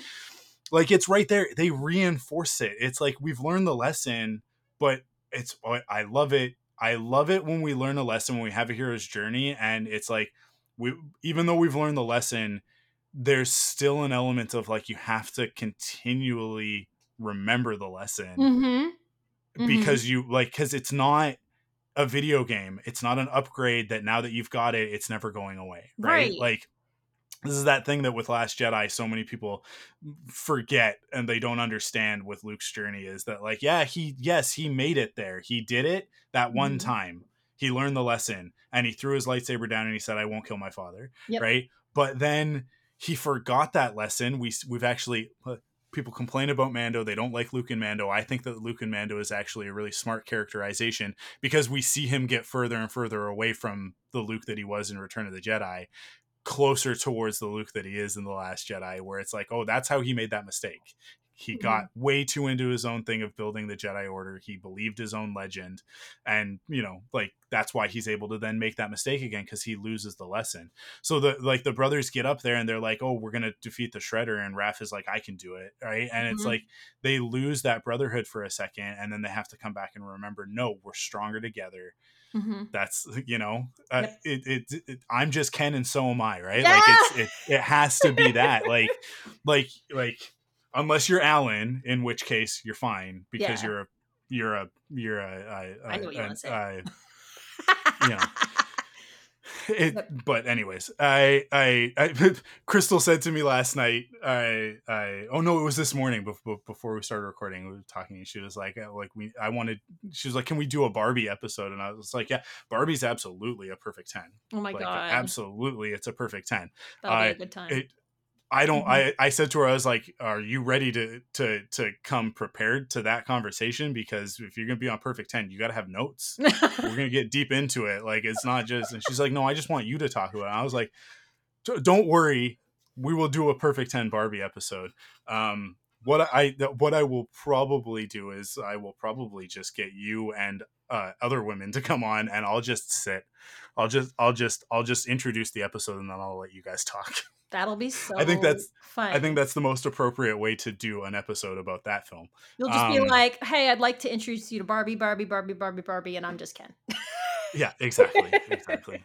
Um, but uh, actually, I had I had an epiphany the other day that I think I'm more of an Alan than a Ken. Ah, but there you go. But but we'll save that we will talk about that on a perfect 10 in the future. Good. Um back to Ninja Turtles. Yeah, Mhm. like it it this movie unlike its sequels which uh, like I love to to an equal extent. That's not a joke. Like that's not hyperbole. I love Secret of the Ooze as much as I love this movie and I love Turtles in Time, Ninja Turtles 3 as much as I love the other two. Like and I I recognize that that movie is not as good. I do not care. It doesn't matter to me. I love it equally. It's the same thing that I'll say that I had said about the Phantom Menace in the like the midst of everybody still hating the prequels. It's like I don't care. I don't care that it has problems. I don't care that it's slow in the middle. I don't care that you don't like Jar Jar Binks. I love the Phantom Menace, Mhm. and you can go ahead and define it as a bad movie. Doesn't matter to me. You can define Ninja Turtles 3 as a bad movie. Eh, You are absolutely valid in that stance, in that opinion. It's a totally reasonable, rational, logical place to be with that. I am not lo- logical, reasonable, or rational when it comes to the Ninja Turtles, and they travel back in time and they wear samurai outfits, and uh, that's it. I don't like nothing else. I need to like they. There's a staff and they hold it, and then they switch places with a bunch of samurai, and then Mhm. those samurai are in the future, and like they get to go play arcade games with Casey Jones. Like Yeah. it's a perfect movie as far as I'm concerned, but I understand why other people think that it sucks. Mhm. Um, but I think I actually think that all of the Ninja Turtle movies are pretty good, at least pretty good. Even yes, even the what is it, 2016 Michael Bay movie one? The, uh, oh Michael Bay my produced. god! I gotta be honest, I haven't seen that. Produced it. but- Okay, so the first one, a lot of problems. A lot of problems. First and foremost, there's some, a lot of racism in it because Oh, they were going to whitewash Shredder Oh, into. no. They were going to turn Oroku Saki into a guy named Eric Sachs. What? They do it. He is in the movie. Eric Sachs is in the movie, uh-huh. but then they they they went back and they reshot and they added. When people found out that this is what they were doing, they they added Shredder back into it as a Japanese guy oh my gosh! Weird. but this is the thing is that there's a there's a bunch of stuff that's actually like a lot closer to the source material that they do with the turtles that really works for me. I don't like that they're big Hulk turtles, right? But the characterizations of the brothers are actually super spot on. They don't get to shine as much in that one as they do in in Out of the Shadows, which is the the second one of those. Hmm. Out of the Shadows is actually actually legitimately the second best Ninja Turtles movie storyline. From a writing perspective, it is the second best of the films. Hmm. Casey Jones is not Casey Jones if you just change his name to a different character. And if you just replace him with somebody else, because Stephen Amell just absolutely delivers one of the worst performances on film Oh, no. in that movie. He's so bad. He's so, so bad. It's like, buddy, you're acting, and we can all tell. Like, and like, I, look, I Stephen Amell is a person. No thanks. Um, and that is speaking as somebody who has been in the room with him. Um, he was very, very nice to me at a certain point, and then once I was no longer useful to him, I have no. I used to be quiet about this, but now I have no problem spilling the tea because of what he did during this strike. And it's like he Mhm. just, he just, what he did is he just turned around and he showed his whole ass to the entire world, and I was Yeah. like, that's the guy that I know. That's the guy that I had an experience with, but I had to be quiet because everybody else thought that he was great. So it's like it just sounded petty up until now. It's like now you guys see this is the Yeah, guy. He, no. This is who he actually is. breaking Um, if it's not, if it's not serving him, then he doesn't care. Mhm. Um, and that was my experience. Is that when he when he thought that he needed us for something to be on our podcast to increase his profile and be a man of the Mhm. people, then he was nice to us. Mm. And then the second that he had done the podcast, never heard from him again. So never weird. heard from him again. so weird. So, um, anyways, but but I say all of that to say I think he's great in Arrow. In the first three seasons, th- first two seasons, and then season five of Arrow, he's fantastic. Mhm. I think he's a, I think he's a talented actor. He just needs the right role and the right director. But he is awful in Out of the Shadows. But if you just ignore that part of it, the rest of that movie is actually very good. Mm. Like it's a like like I would say like it's a four point five out of five for me. Yeah. Um, despite them being the ugly turtles, despite all of that stuff yeah.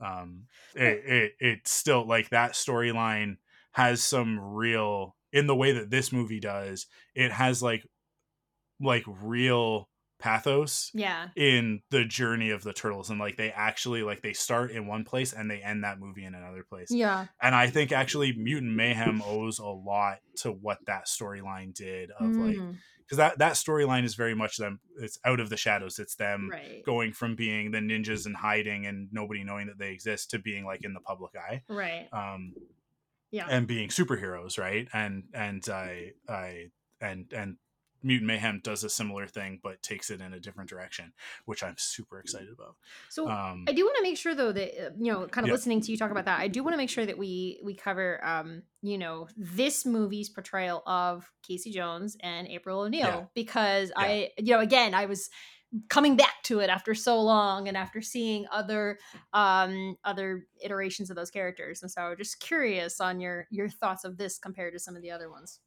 yeah i mean so april this april it's funny she's actually a perfect amalgam of the mirage comics april Mhm. and the cartoon April. Yeah, because in the comics she's a scientist. She works Mhm. for Baxter Stockman. She's part of TGRI, Mhm. which then gets turned into TCRI in the movies. But TGRI, um, which is actually like a front for like the the Utroms, which are like Krang is an Utrom. Like like it's a, it's a whole thing in the comics. Um, so she's like their she's their avenue into that world and like the sort of the backdoor into what Baxter Stockman and the and the Utrom are doing, um, and where the mutagen came from in the first place and all of that stuff.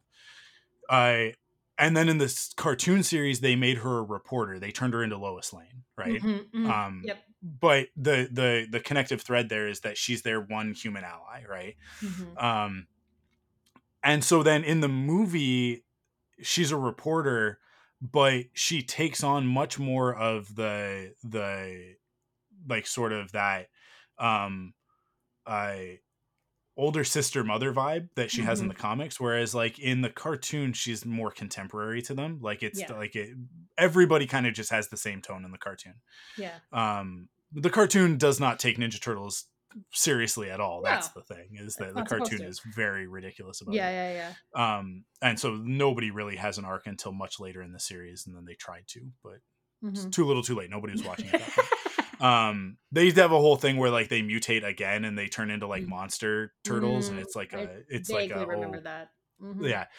um it sort of tried to get serious for a second but didn't really work Mhm. um but yeah so so judith hoag's performance as april in this i think i think actually ends up being pretty definitive for the character for future iterations i Mhm. think that it, like a lot of the versions of april that have come after it owe a lot more to this one and then and then the the the live action uh, portrayal in the next movie Yeah. um than than to the cartoon i think that we've gotten so far away from cartoon april yeah although there are a bunch of men my age who get very upset every time April is something other than that because they in the same way that you talked about uh, uh your your peers being like well which one would you date? Yeah. Um we all just had the one choice because Right. uh, uh, She's the Irm- only Irma girl. wasn't an option. Yeah. Irma had glasses yeah and a turtleneck sweater, so it, she was not an option. Yeah. Um, although, like, I'm very much more interested in the Irma type now yeah uh, as an adult than I was then. Yep. But it's like we all grew up thinking that like that was. I mean, like she was she was drawn in a very sexually suggestive manner. yeah in that well, yellow they- she jumpsuit. always was You know, like and in this in this movie i did find it interesting like i you know the number of times the turtles are like what a babe when they see her on Yeah. tv and stuff like that so it's and, and that's something that's true in every single version of turtles ever even when she does Yeah. have a more sisterly or motherly role one or more of the turtles always has a crush on her at some point in the Yeah. story Yeah. um and that uh, and, and frequently that's actually how her relationship with them starts is that one of them is kind of infatuated with her and then they go from Yeah. there um and then uh, obviously as she gets to know them it does become i would argue a more a more sisterly bond over time. Yeah. um and in this one to your point it's a little more motherly i think just um again because of the fact that the, this movie for them is a journey through adolescence um and, you know kind of entering young adulthood and she's Yeah. already an adult. And she's to your point she's more of a lois lane character. She's here to like Yeah. take down the the rich and powerful and everything. That's what she's after. Um and so it's really interesting one of one of my favorite gags in the long history of turtles and this is one of those ones that's only funny when you have all of the context. Like mm-hmm. i mean it's still funny in the 2012 series if you're a kid and you're watching it for the first time it's your first introduction to the turtles.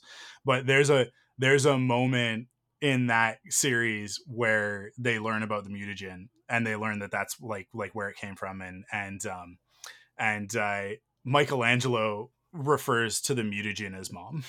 Like that's like like Splinter is their dad and the mutagen is their mom because so uh, it's what birthed them, right? But like the the the funny thing in like sort of the long history of the turtles, the the context that I put that in is that in that one.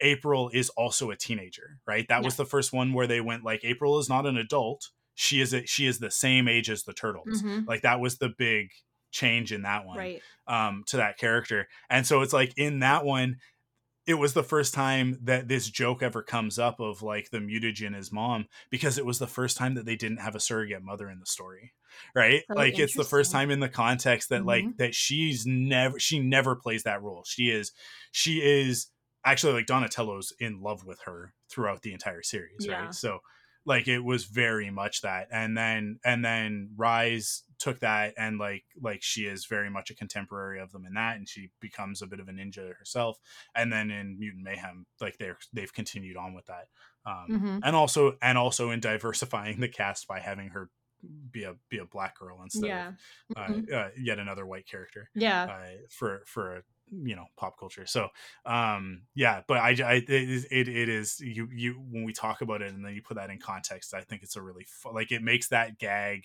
in that series even funnier yeah that definitely like, works like they have no surrogate mom in that story so then like michelangelo attaches to the first thing that he can think of as a mother which is a canister of ooze. Yeah. Um right. yeah an empty canister. Like like they literally like like it's because splinter still has the empty canister and like oh, he yeah, literally yeah. like reveres it. Like it's, it's the 2012 series is fantastic. There's some really good writing in that. That's so funny.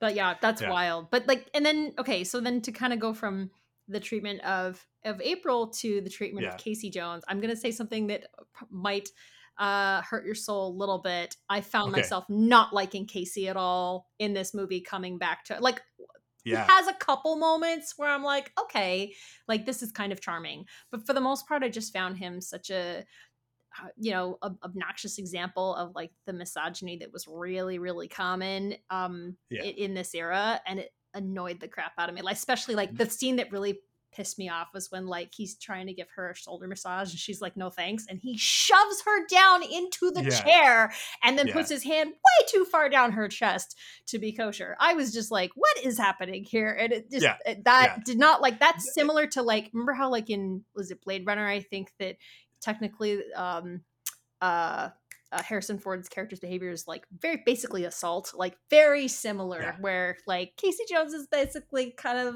assaulting April, and that's not cool.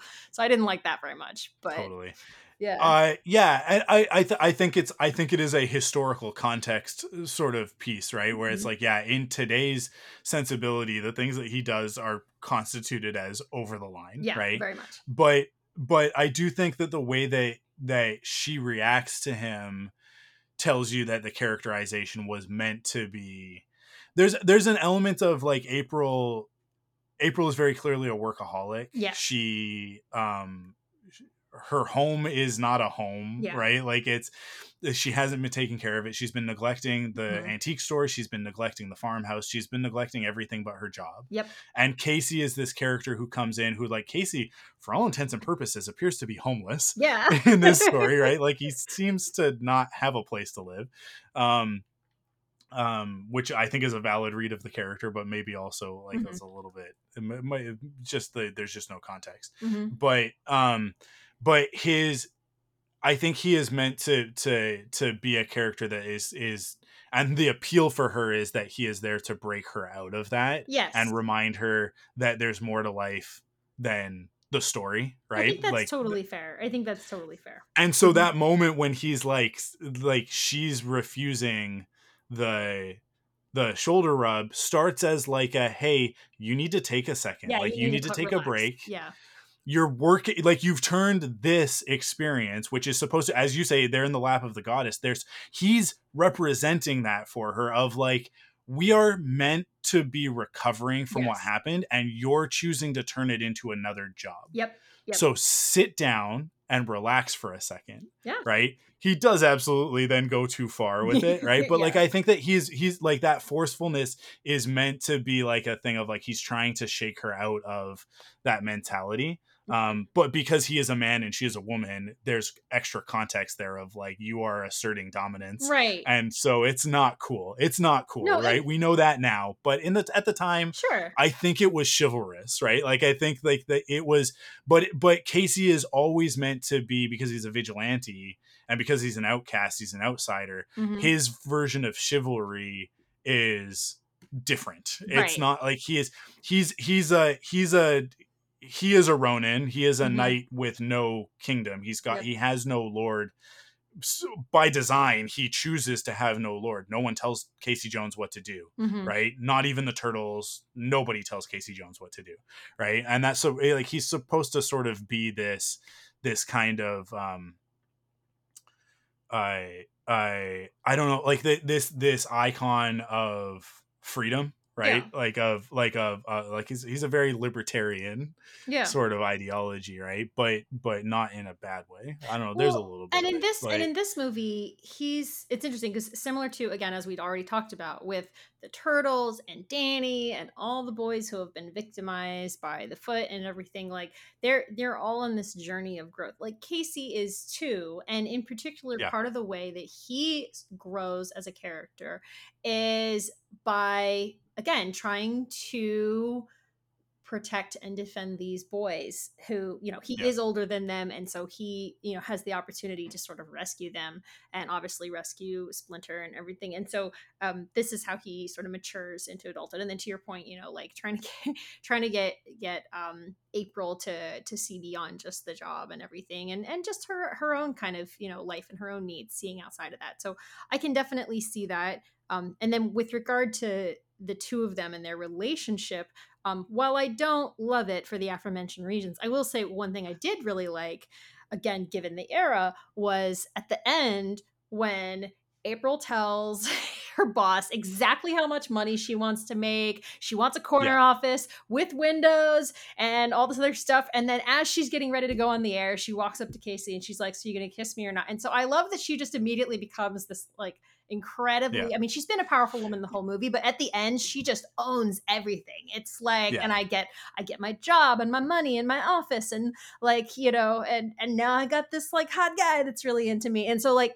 you know i like that for her Yeah. that she gets to kind of just have everything I, it, it, it, very, there is very much an element at the end of the movie, and it, it kills me that he's not in the next one. He doesn't come back until the third one, and Yeah. he's used in a very different way in the third one. In April, like they're not in scenes together, Right. so like we don't get to see more of that, right? Mhm. Um, but that at the end of the movie, he is very much arm candy for her, right? Oh, like God, you, like he's you say, like trophy boyfriend yeah yeah she's just like because he's still trying to do the the playful banter thing of the like hey like is this a are we gonna do this or not? And she's just like would you just shut up and kiss me? Exactly like I, like like if i didn't want you around i would tell you Yeah, right? exactly. like like i have allowed you to think that you're in charge up until this point but let me be super clear now who is wearing the pants in this relationship which is a very like early 90s way to go about it right? Mhm. um and uh, yeah I, it- it's it, it it works for me and i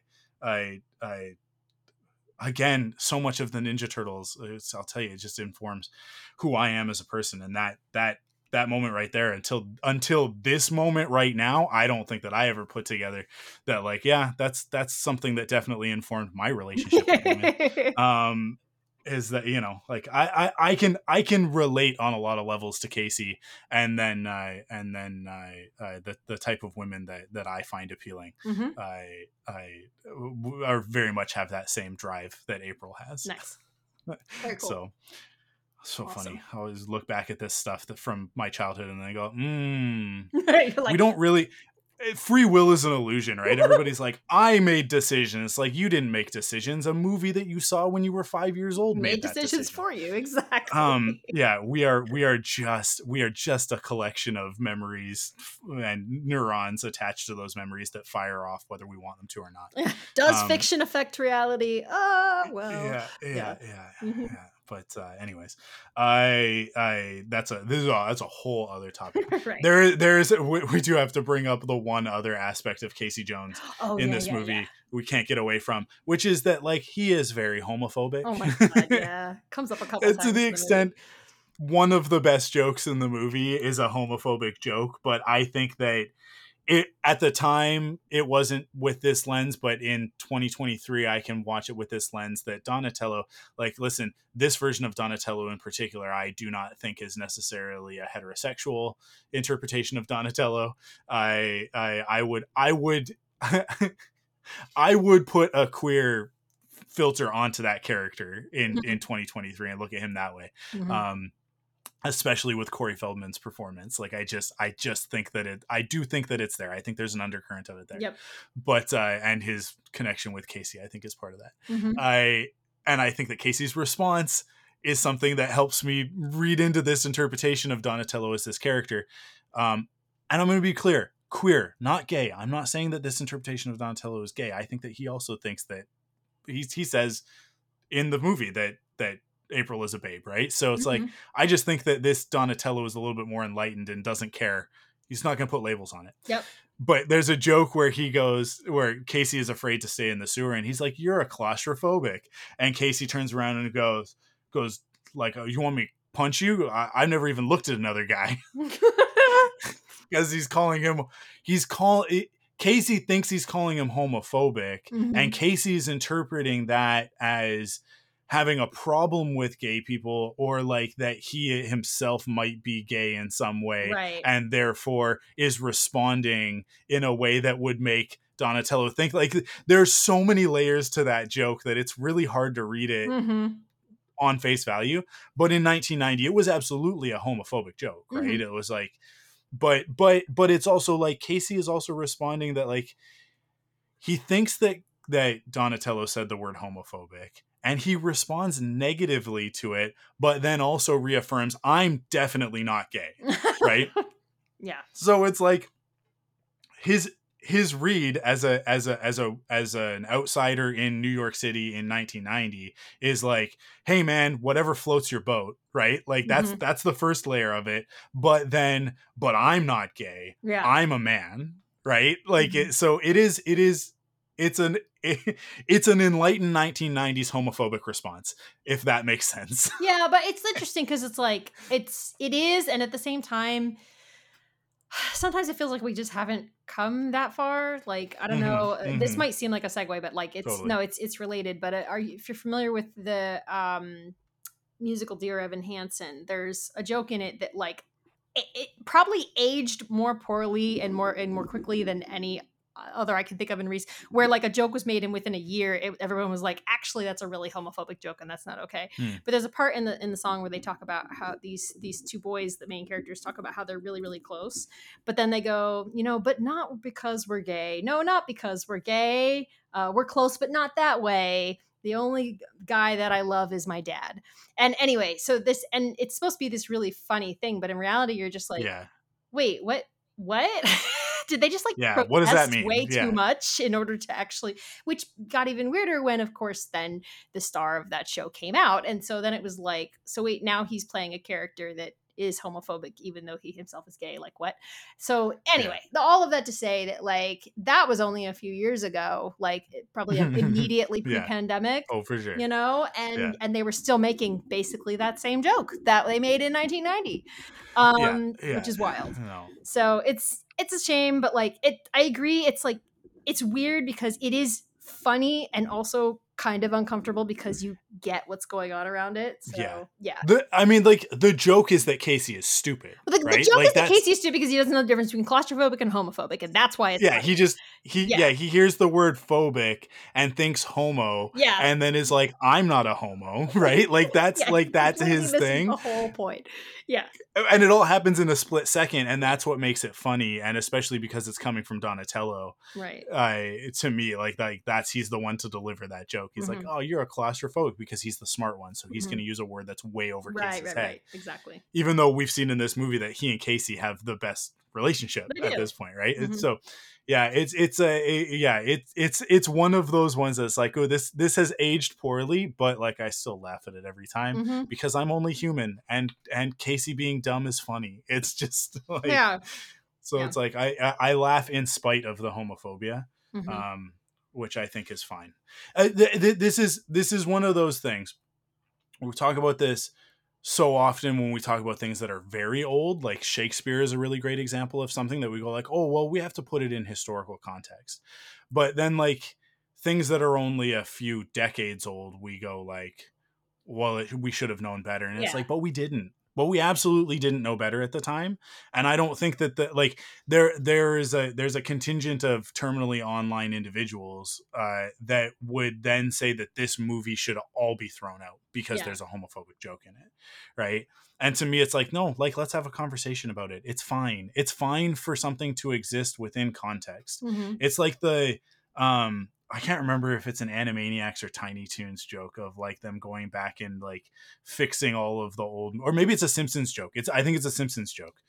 Uh where like they go back and like they they they they're fixing all of these old movies um and it's Casablanca and like they they replace a cigar or whatever with a with a carrot right Mhm. and it's like and marge is like is like oh that's much more wholesome it's like because we can't have smoking in movies anymore Yeah. and it's it's like like like let the past be the past it's okay that we sucked at a I wonder if that was the reaction long- to ET because remember how like ET they went and put walkie talkies instead of guns and it was like what? this this joke is this joke is like um, I, and now like that confirms for me that it is the simpsons is because of the the point in time that it is the joke Yeah. is very prescient because it it precedes that choice Oh yeah. right because that Mhm. that happened like when like the later 90s or early 2000s like i can't remember when they did that Yeah. but yeah but yeah they replace all the guns with walkie talkies. so yeah stupid. yeah because it's like because you can't have the government pointing guns at a bunch of uh, teenagers Mhm. children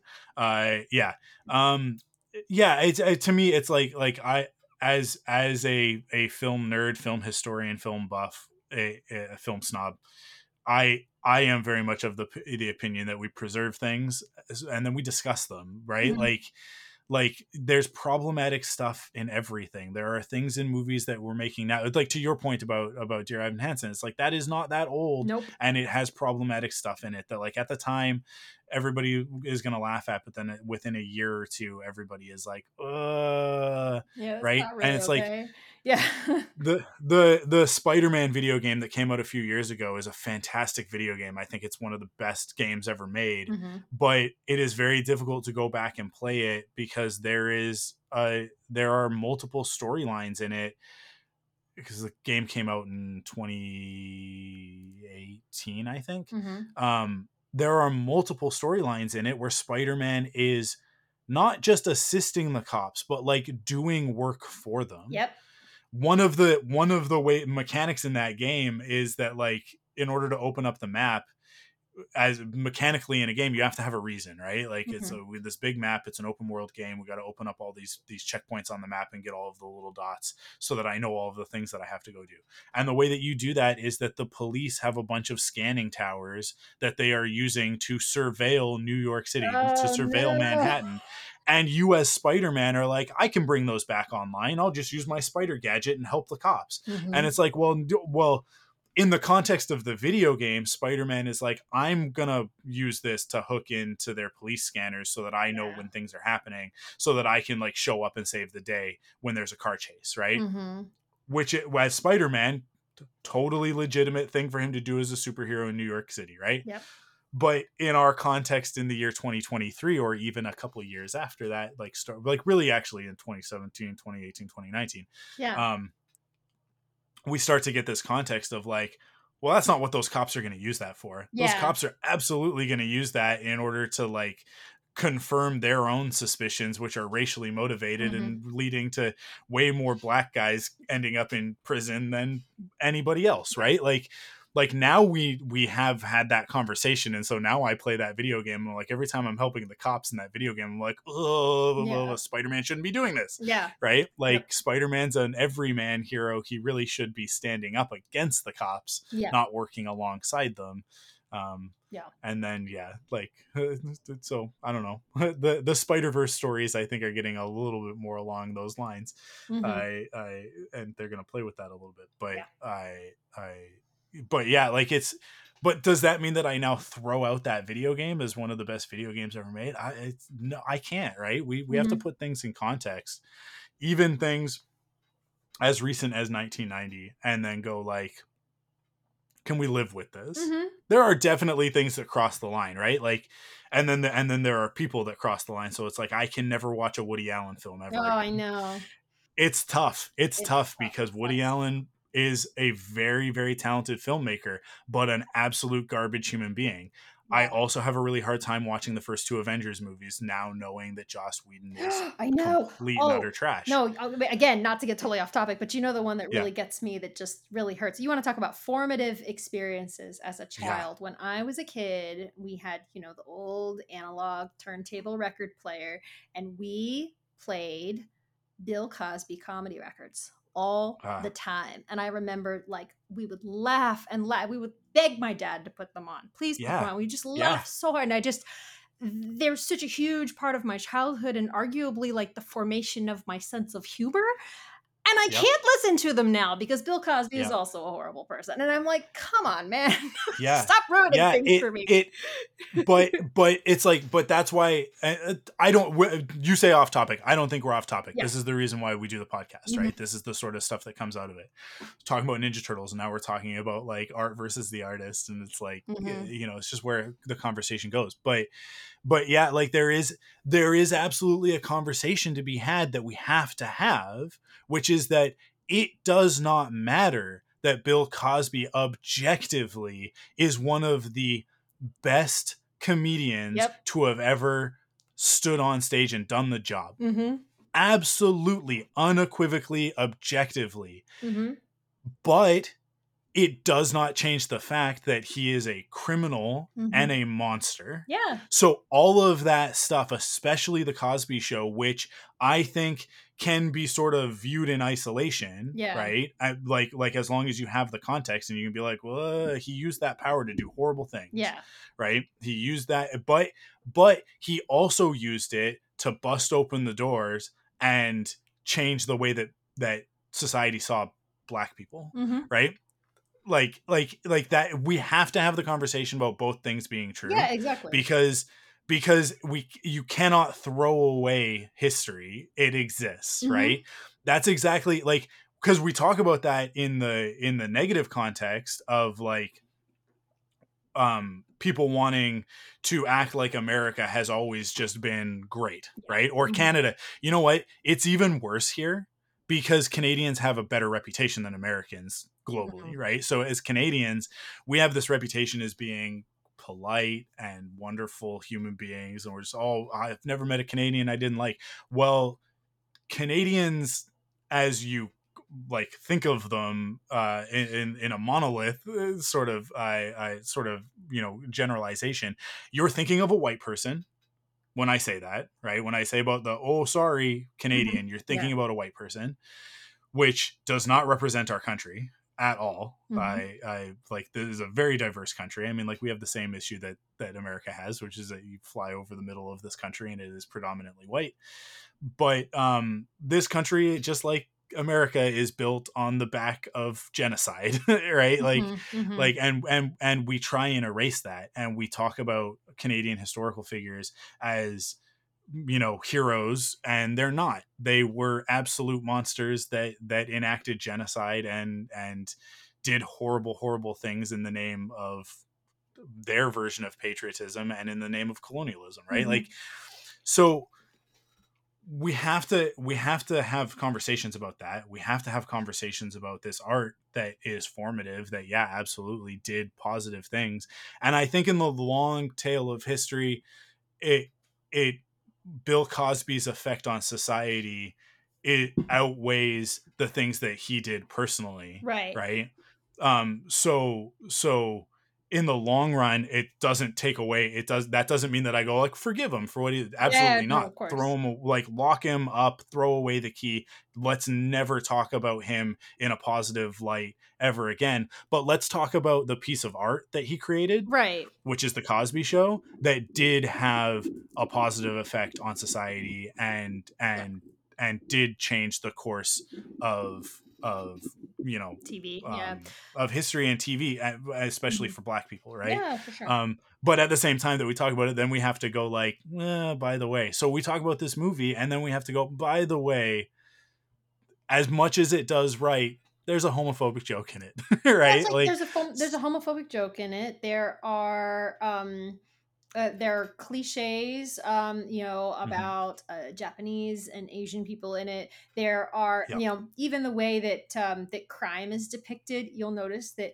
crime is extremely white in this in this movie um Yeah. because like again like they're, they're trying to create I don't know how to explain it. You know, create the world that, that they thought their audience imagined, right? Not Yeah. not the reality. Because like, what are they going to do? They're going to redeem all those all these boys. Are they going to redeem all those boys if there are a lot of you know lost black boys? Maybe not in 1990. So this is Yeah. the point: is that like you know it's a fun movie and we can absolutely enjoy it and like i showed it to my kids and all that other kind of stuff um and then you also got to have a conversation about these things and you have to consider that for some people there are aspects of the film that will be a bridge too far. And if for them that taints it to the point where they can't enjoy it that's okay. So like again to go back to like feeling like casey is really kind of like skirting the line of assault there like for some people Yeah. that's going to be more than they than they want to you know see in their entertainment. And they're going to be like nope i don't need this one. This one can go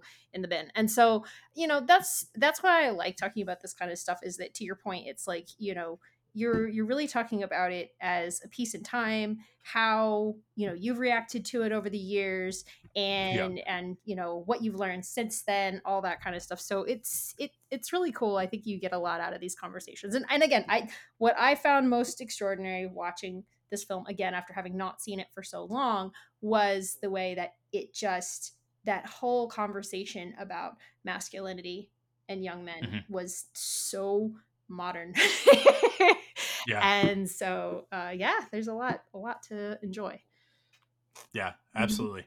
I, you know what? I we are approaching the two hour mark. I Mhm. think we did it. I Oh, think yeah. we did it. I think I think we've I think we've successfully talked about Teenage Mutant Ninja Turtles uh, from the 1990s. I I we've talked about the Ninja Turtles in general, and we've talked about we've we turned it into an important conversation about important things, which is uh, which is always the goal, always the aim. I I let's talk about something silly and get to a place where we can make ourselves better as a result. That's what like this is the thing. That's what makes it a perfect 10 that is Mhm. what makes it a perfect 10 for me is that like it, yeah it's a silly movie about a bunch of anthropomorphic turtles i've been drawing ninja turtles recently i like i'm Nice. I'm, I'm in the process of a, of a piece that that um that uh, that I've been posting sort of like peeks of on social media, and Mhm. I'm and I'm on Bluesky now, and uh, and Bluesky, I I really like this as a platform that like when you upload images, it's like hey, don't forget to add your alt text, right? Which is super good. important. And so I'm having to add alt text, and the purpose of alt text on an image is to describe what is depicted in the image for someone who can't see it, right? And the act of writing a description for a uh, an illustration of a ninja turtle is just absurd because every like I've made a joke of it that I hope that if anybody is looking at my art on Bluesky and reading the alt text, like like somebody uh, uh, who cannot visually see the art is wants to enjoy my stuff is reading these. I hope that they that they get that there's a there's a gag in them that I put in there, which is that every one of them starts with anthropomorphic turtle comma and then the name of it so Yeah. it's like because it's like how do i explain to someone who's never seen what a ninja turtle is that a ninja turtle is a half human half turtle uh named leonardo right? Mhm. like uh, like i just i find that so absurd just on the face of it hmm that i that that you know to have to describe uh what is a ninja turtle. It's an anthrop it's an anthropomorphic turtle Yeah, and you might you Um, might find that your use of alt text changes over time as well because you'll find Yeah. different schools of thought about you know how much description people want. Do they want like to your point, like getting really specific and, and giving all this Yeah. description and explaining it as though someone's never seen it, or do you want you know something shortened to the point, assuming that you know um, that they've seen some of these things before maybe or at least have context Yeah. for them Yeah. and and you know that they want to be able to get through very quickly and and uh, you know not have it be really long so it's really interesting i definitely recommend that people there is a setting in Bluesky where you can actually require alt text on all your in uh, your images so i do recommend turning it on because it Mm. will you know en- encourage you obviously to, to put it in there and to get yeah, yeah. and to get practice with you know how to do it and you know uh, you'll get you'll see more feedback over time about how people like to use alt text and then you can improve it so Yeah. yeah, definitely it's really good yeah it's one of those things for me where it's like because the purpose of me posting my pictures like my my illustrations online is for people to look at them enjoy them and like usually there's I, i'd like to put a little bit of humor into my art right Mhm. because they're cartoons so it's like so i'm I, like i have to approach the alt text and go like well i want to give the same experience to mm-hmm. A visually impaired person that I'm giving to somebody who can see this, which is that like these are like the they're they are cute, silly drawings of the Yep. of the turtles, uh, like out of ninja context. Like Yep. that's that's like my my my thing with them is that like they don't have their weapons, um, and this was sort of off of Mutant Mayhem, right? Is that like I wanted to just sort of depict them as as boys, yeah right? Um, and so it's like, yeah, like like Leonardo, I have him like daydreaming. When I'm done, it'll be he's daydreaming about April, No, of right? course he but is I, I- but like he's daydreaming, so like that's my description of it. Is that is that he is is it, the description I think is something like anthropomorphic turtle Leonardo with his hands behind his head, uh, daydreaming, uh, well, like with a with a with a with a distant look, daydreaming or something like that. Because like because that's like that's the point of the of of this drawing is that I want you to like get a vibe from him, right? Yeah. So, but if it but if it were like a picture of um of my food, I would probably be like. This is a this, this is a plate of this, right? Yep, like be be more be more succinct of like, yeah, this Mhm. is not that important, yeah right? It's just I just I just uh, the the text underneath like my whatever the tweet or the the Bluesky post is is like this was a really good meal, right? Like it's like that's the context. The picture is just a picture of what it was. nice Um but yeah, but when it comes to my drawings, I think that I will probably end up being very silly and verbose about Yeah, them because well. it's like because I want I want that visually impaired person to have an equal uh, fun experience of my drawings that Mhm. uh, uh, that that everybody else I hope is having. I don't know. I don't know with my drawings. That's the that's the that's the thing about art is that like sometimes you're like I I think I'm getting my vibe across, and people are like these versions of the turtles are super rad, and it's like that's not. I mean, like I guess they are, but Yeah, I want them to be like I want I I'm really trying to make them wholesome. yeah I want them to just like feel like like uh like wholesome good boys. Mhm. Um okay but also Go- rad is always a positive term for turtles let's be honest here of course it is. Of course it is. so yes Um so yeah, so go follow follow me on on social media, guys, because that's the only way that I can get validation for doing these things is if you guys are liking my post. Man, oh, this whole thing with Twitter, just the just to close it out, this whole thing with Twitter, he's just absolutely destroyed that ecosystem. And now I post and like nobody sees it yeah and I get no validation, I get no engagement, I get no interaction from my Mhm. friends. And then and then my my uh, rejection sensitivity dysphoria, which is a part of ADHD that I was not aware of, but then it's like you put a definition on it, it's like, "Oh, that's what's happening in my brain." Mhm. It just goes into overdrive of like nobody likes me oh, anymore? And it's like that's no that's not it. It's the, like you just like there's an algorithm and the algorithm doesn't like yeah. what you're doing because it's not hate posting. Yeah. So it's like you know like it just it, it- like he really just he's messing with things that he does not understand and really really making the world a worse place which is the opposite of what we try and do with this stuff. It's like i want the world to be a better place. I want to make my podcasts to make the world a better place and I want to talk about movies that I think make the world a better place. I I I am firmly of the opinion that this movie Ninja Turtles from 1990 it it objectively makes the world a better place. I think it is existing. worth. I think it is worth watching if you if you've not seen yeah. it or if it's been a long time since you've seen it. I do think it is worth watching. Go it back, is, yeah. It's a fun time. Yeah, yeah, and then and then watch Secret of the Ooze and then watch uh, Turtles three, um, mm-hmm. and just just just watch them and try and have fun. Yeah, and if you're really be... feeling it, like watch the other versions too, because there's so many good ones. Yeah, well, I the yeah I said that earlier, right? I don't think that there's a bad version of the Ninja Turtles, with the yeah. exception of the next mutation, which is just just because it's poorly written. I think everybody yeah. was trying really hard. The suits are really impressive. Mm-hmm. The suits are really impressive. Um, but even I'm gonna here here's the real kicker. I'm gonna send everybody on a on a, a wild goose chase, if, especially hopefully this is resolved before the the strike is resolved before Christmas, and everybody can can hear this podcast in advance of Christmas, and then like keep this keep this uh, tucked away for when you start to see Christmas stuff way too early, and you get mad about it. Um, and you're like, oh, Christmas, and then it starts to like that whole thing like like ruins your Christmas spirit. Go online. Yeah, I'm sure you can find it on YouTube uh, but try and find the whole thing. Try and find the complete thing. Well, we we wish you a turtle Christmas. I uh, it is I at the time they had done this was like post the movies, like post Secret of the Ooze. They did a a stadium tour called Turtles Coming Out of Their Shells. I remember that. Was like, that that was like it was like a rock show where the turtles were singing songs and it's awful. It's oh absolutely oh awful yeah. but it's fantastic because it's so 90s right? Yeah. So it's like it's it's it's it's like like next mutation is just bad. Coming out of their shells is like good bad. Like it's so bad that it's just fantastic. And the and the turtles christmas special where they have to they it's christmas eve and they've forgotten to get a present for splinter. Oh my god. and so they gotta go they gotta go find a a, a present for Splinter. Um, and and and along the way they're gonna they gotta do the rap rap which is a rap about wrapping christmas presents. And they got like and they they just they have to sing some songs oh about christmas and about finding presents and about pizza.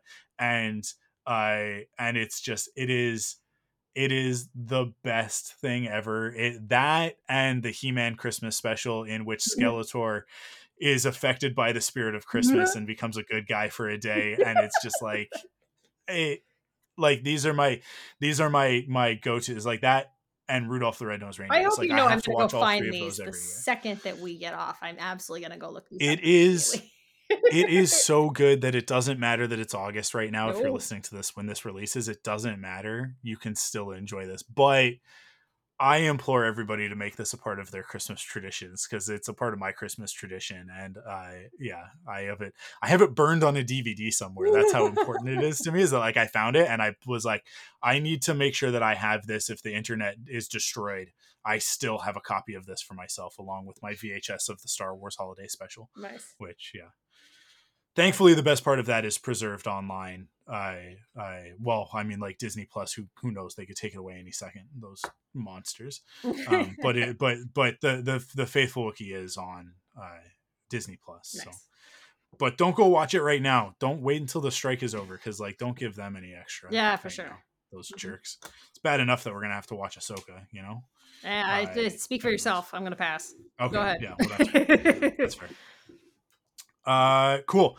That's it. That's an episode. Thank you guys for listening. Thank you so much, Missy, for uh, taking your Saturday afternoon mm-hmm. and talking about Ninja Turtles at great length with me. Mm-hmm. Thank um, you for the invitation. I, this was unexpected but fun. So. Awesome. Mm-hmm. Awesome. I'm glad.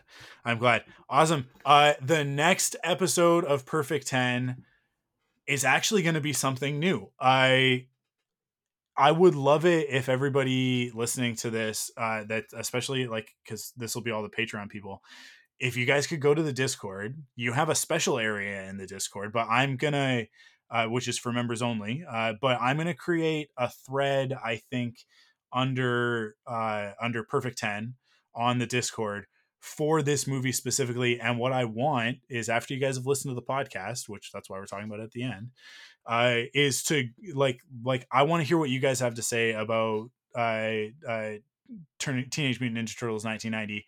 Um, I, I want to know you know like what are your memories of it? But like really importantly i want to know like what's everybody's first memory of the ninja turtles if you have a story to tell. So go go to the discord and uh, and drop that in there. And uh, and then i'm going to do an episode in two weeks where i read that that uh, listener feedback and like read your guys as part of it which is going to be a new thing for us that we haven't done before so i'm going to do that also also if you listen to the latest episode of Off the Record, you know that where I'm getting the idea from. I've just started listening in the last month to How Did This Get Made? And they do, when they do their episode, then they do another episode follow up, which is called Last Looks for them. I'll come up with a funny title for ours, um, for, for Perfect 10, for, for what it is for your guys' feedback. But if we got anything wrong, or like if there are corrections to the things that we said, because undoubtedly a lot of this is us going off of memory and and and sort of i i i memory is faulty right it's, we are not hard drives so uh, if there was anything that we said in this episode that was incorrect or that you think needs more context then then also drop that in there so that i can uh, uh, talk about that and uh, and you know you can also just drop trivia about the movie or whatever about the topic uh, in there. So that'll be the next episode on the Perfect 10 feed that you guys will get uh, on Patreon, but that will eventually go up on the public feed one day. Um, uh, and then after that, the next topic, the next new topic that we're going to do is something that will actually be able to go out on the public feed, which is Joe and I are going to talk about Final Fantasy 16. Um, so uh, look forward to that, uh, which which will be the fastest perfect 10 turnaround i think because that game like just came out earlier like just a couple months ago and uh, but joe and i played it and were like blown away with how good it was because it wasn't really any uh, neither one of us were expecting it to be as good as it was um, but uh, we've got a lot to talk about and perfect 10 is the best place to do that so we're going to and especially right now with the strike going on it's the best time to do it because we can actually talk about video games. We're actually we're not breaking any rules. Uh, we're we're still showing solidarity with the unions uh, by talking about it. So, um, so yeah, we'll have that, and then I'm gonna tease you guys. Amanda, my co-host from Quiver and the Thunderquack podcast, is going to be on Perfect Ten. Uh, probably so. The way that it'll break down is that there will be two episodes in October. I really hope I really hope that the strike is resolved before the second episode in October because Missy, you and I have already talked about what that is meant to be, yes. and I want to be able to release that. That would be great. It will go out for Patreon no matter what because we are doing this. We're going to talk about this this show, yes. but the first episode in September is going to be a perfect 10 with Amanda, which those of you who've been been following since Quiver, um, I think that you'll you'll be excited to have Amanda come back to a podcast for her and I to talk about something. And I don't know what that is yet we haven't we haven't discussed what it's going to be but she's been reading a lot of books and she's got stuff that she wants to talk about. So um so it's that it might be that it might end up being new adventures of superman or not new adventures of superman uh, my adventures with superman because um because that's animation. We can talk about animation because that that is also um not part of the strike. So um we'll see. We'll see how things play out in the next little bit. I i i really really selfishly want them to just resolve this strike so that I can go back to not worrying about podcasts. But uh, but until then, um, Patreon's the only place to get this specific content. So I hope that, that the Patreon listeners appreciate that that uh, uh, we're still providing for them uh, in the midst of all of this. But uh, yeah, um, if you do want to support the the the unions that are on strike and as well as other people that are affected by it. Uh, entertainmentcommunityfund.org is a really great place to go and make a donation. Um, it's a fund that is specifically for people that are affected by the work stoppage. So, not just those specific unions, but also the other unions that are affected because they can't work because there are no productions right now to work on. Um, so, uh, yeah, because there's a lot of people. These these strikes are not about the movie stars; they're about everyday people like you and me that just happen to work in film um, and uh, and and need those jobs to make a living and right now can't so um, I implore everybody to go and make donations uh, uh, to that. And there, there are actually like a whole bunch of foundations. And if you go to the union websites, especially like SAG-AFTRA has a lot of resources um, that you can go to and you can look at and uh, and and make those donations. Which is like even if you're listening to this after the strike is over, you still make a donation and retroactively you are, you know, uh, there will be another strike in the future. It happens. um, and there's other reasons why why people would go to to those funds. Um, I, but yeah, I don't I don't think that even if these strikes get resolved, there are other strikes looming in the future. So I uh, this AI and technology stuff isn't going away. Um, so every everybody's going to get their turn to fight against it. Uh, hopefully, hopefully the studios learn their lessons sooner rather than later. But anyways i that is it for this episode once again missy thank you uh, for being on the show if people want to keep up with you what is the best way to do that right now um for now i really recommend finding me on tumblr i am on Bluesky but i uh, you know tbd what's going on over there um so yeah, yeah, tumblr yeah. i am all girls are princesses Excellent. I definitely do that. Missy has amazingly intelligent things to say about all sorts of topics. Uh, and uh, you're one of my favorite people to follow. Oh, so thank you. Um, you're very kind. Sometimes it's intelligent, and sometimes it's just squealing because you know I think both are valid. yep, absolutely. So, we yeah. contain multitude. Exactly. Uh, uh, awesome. Well, uh, again, thank you everybody for listening. Uh, thank you, Missy, for being on the show, and uh, we will see you guys on the next episode. Thunderquack Perfect 10 is hosted by me, Michael Cohen. Follow us on Twitter at ThunderquackPod, on Instagram at ThunderquackPodcast, on Facebook at Thunderquack, and join us on Discord at thunderquack.com slash discord. Support the podcast by heading to patreon.com slash thunderquack to get early access, bonus episodes, and the Thunderquack Perfect 10 pop quiz. Thunderquack Perfect 10 is part of the Thunderquack Podcast Network. Thanks for listening.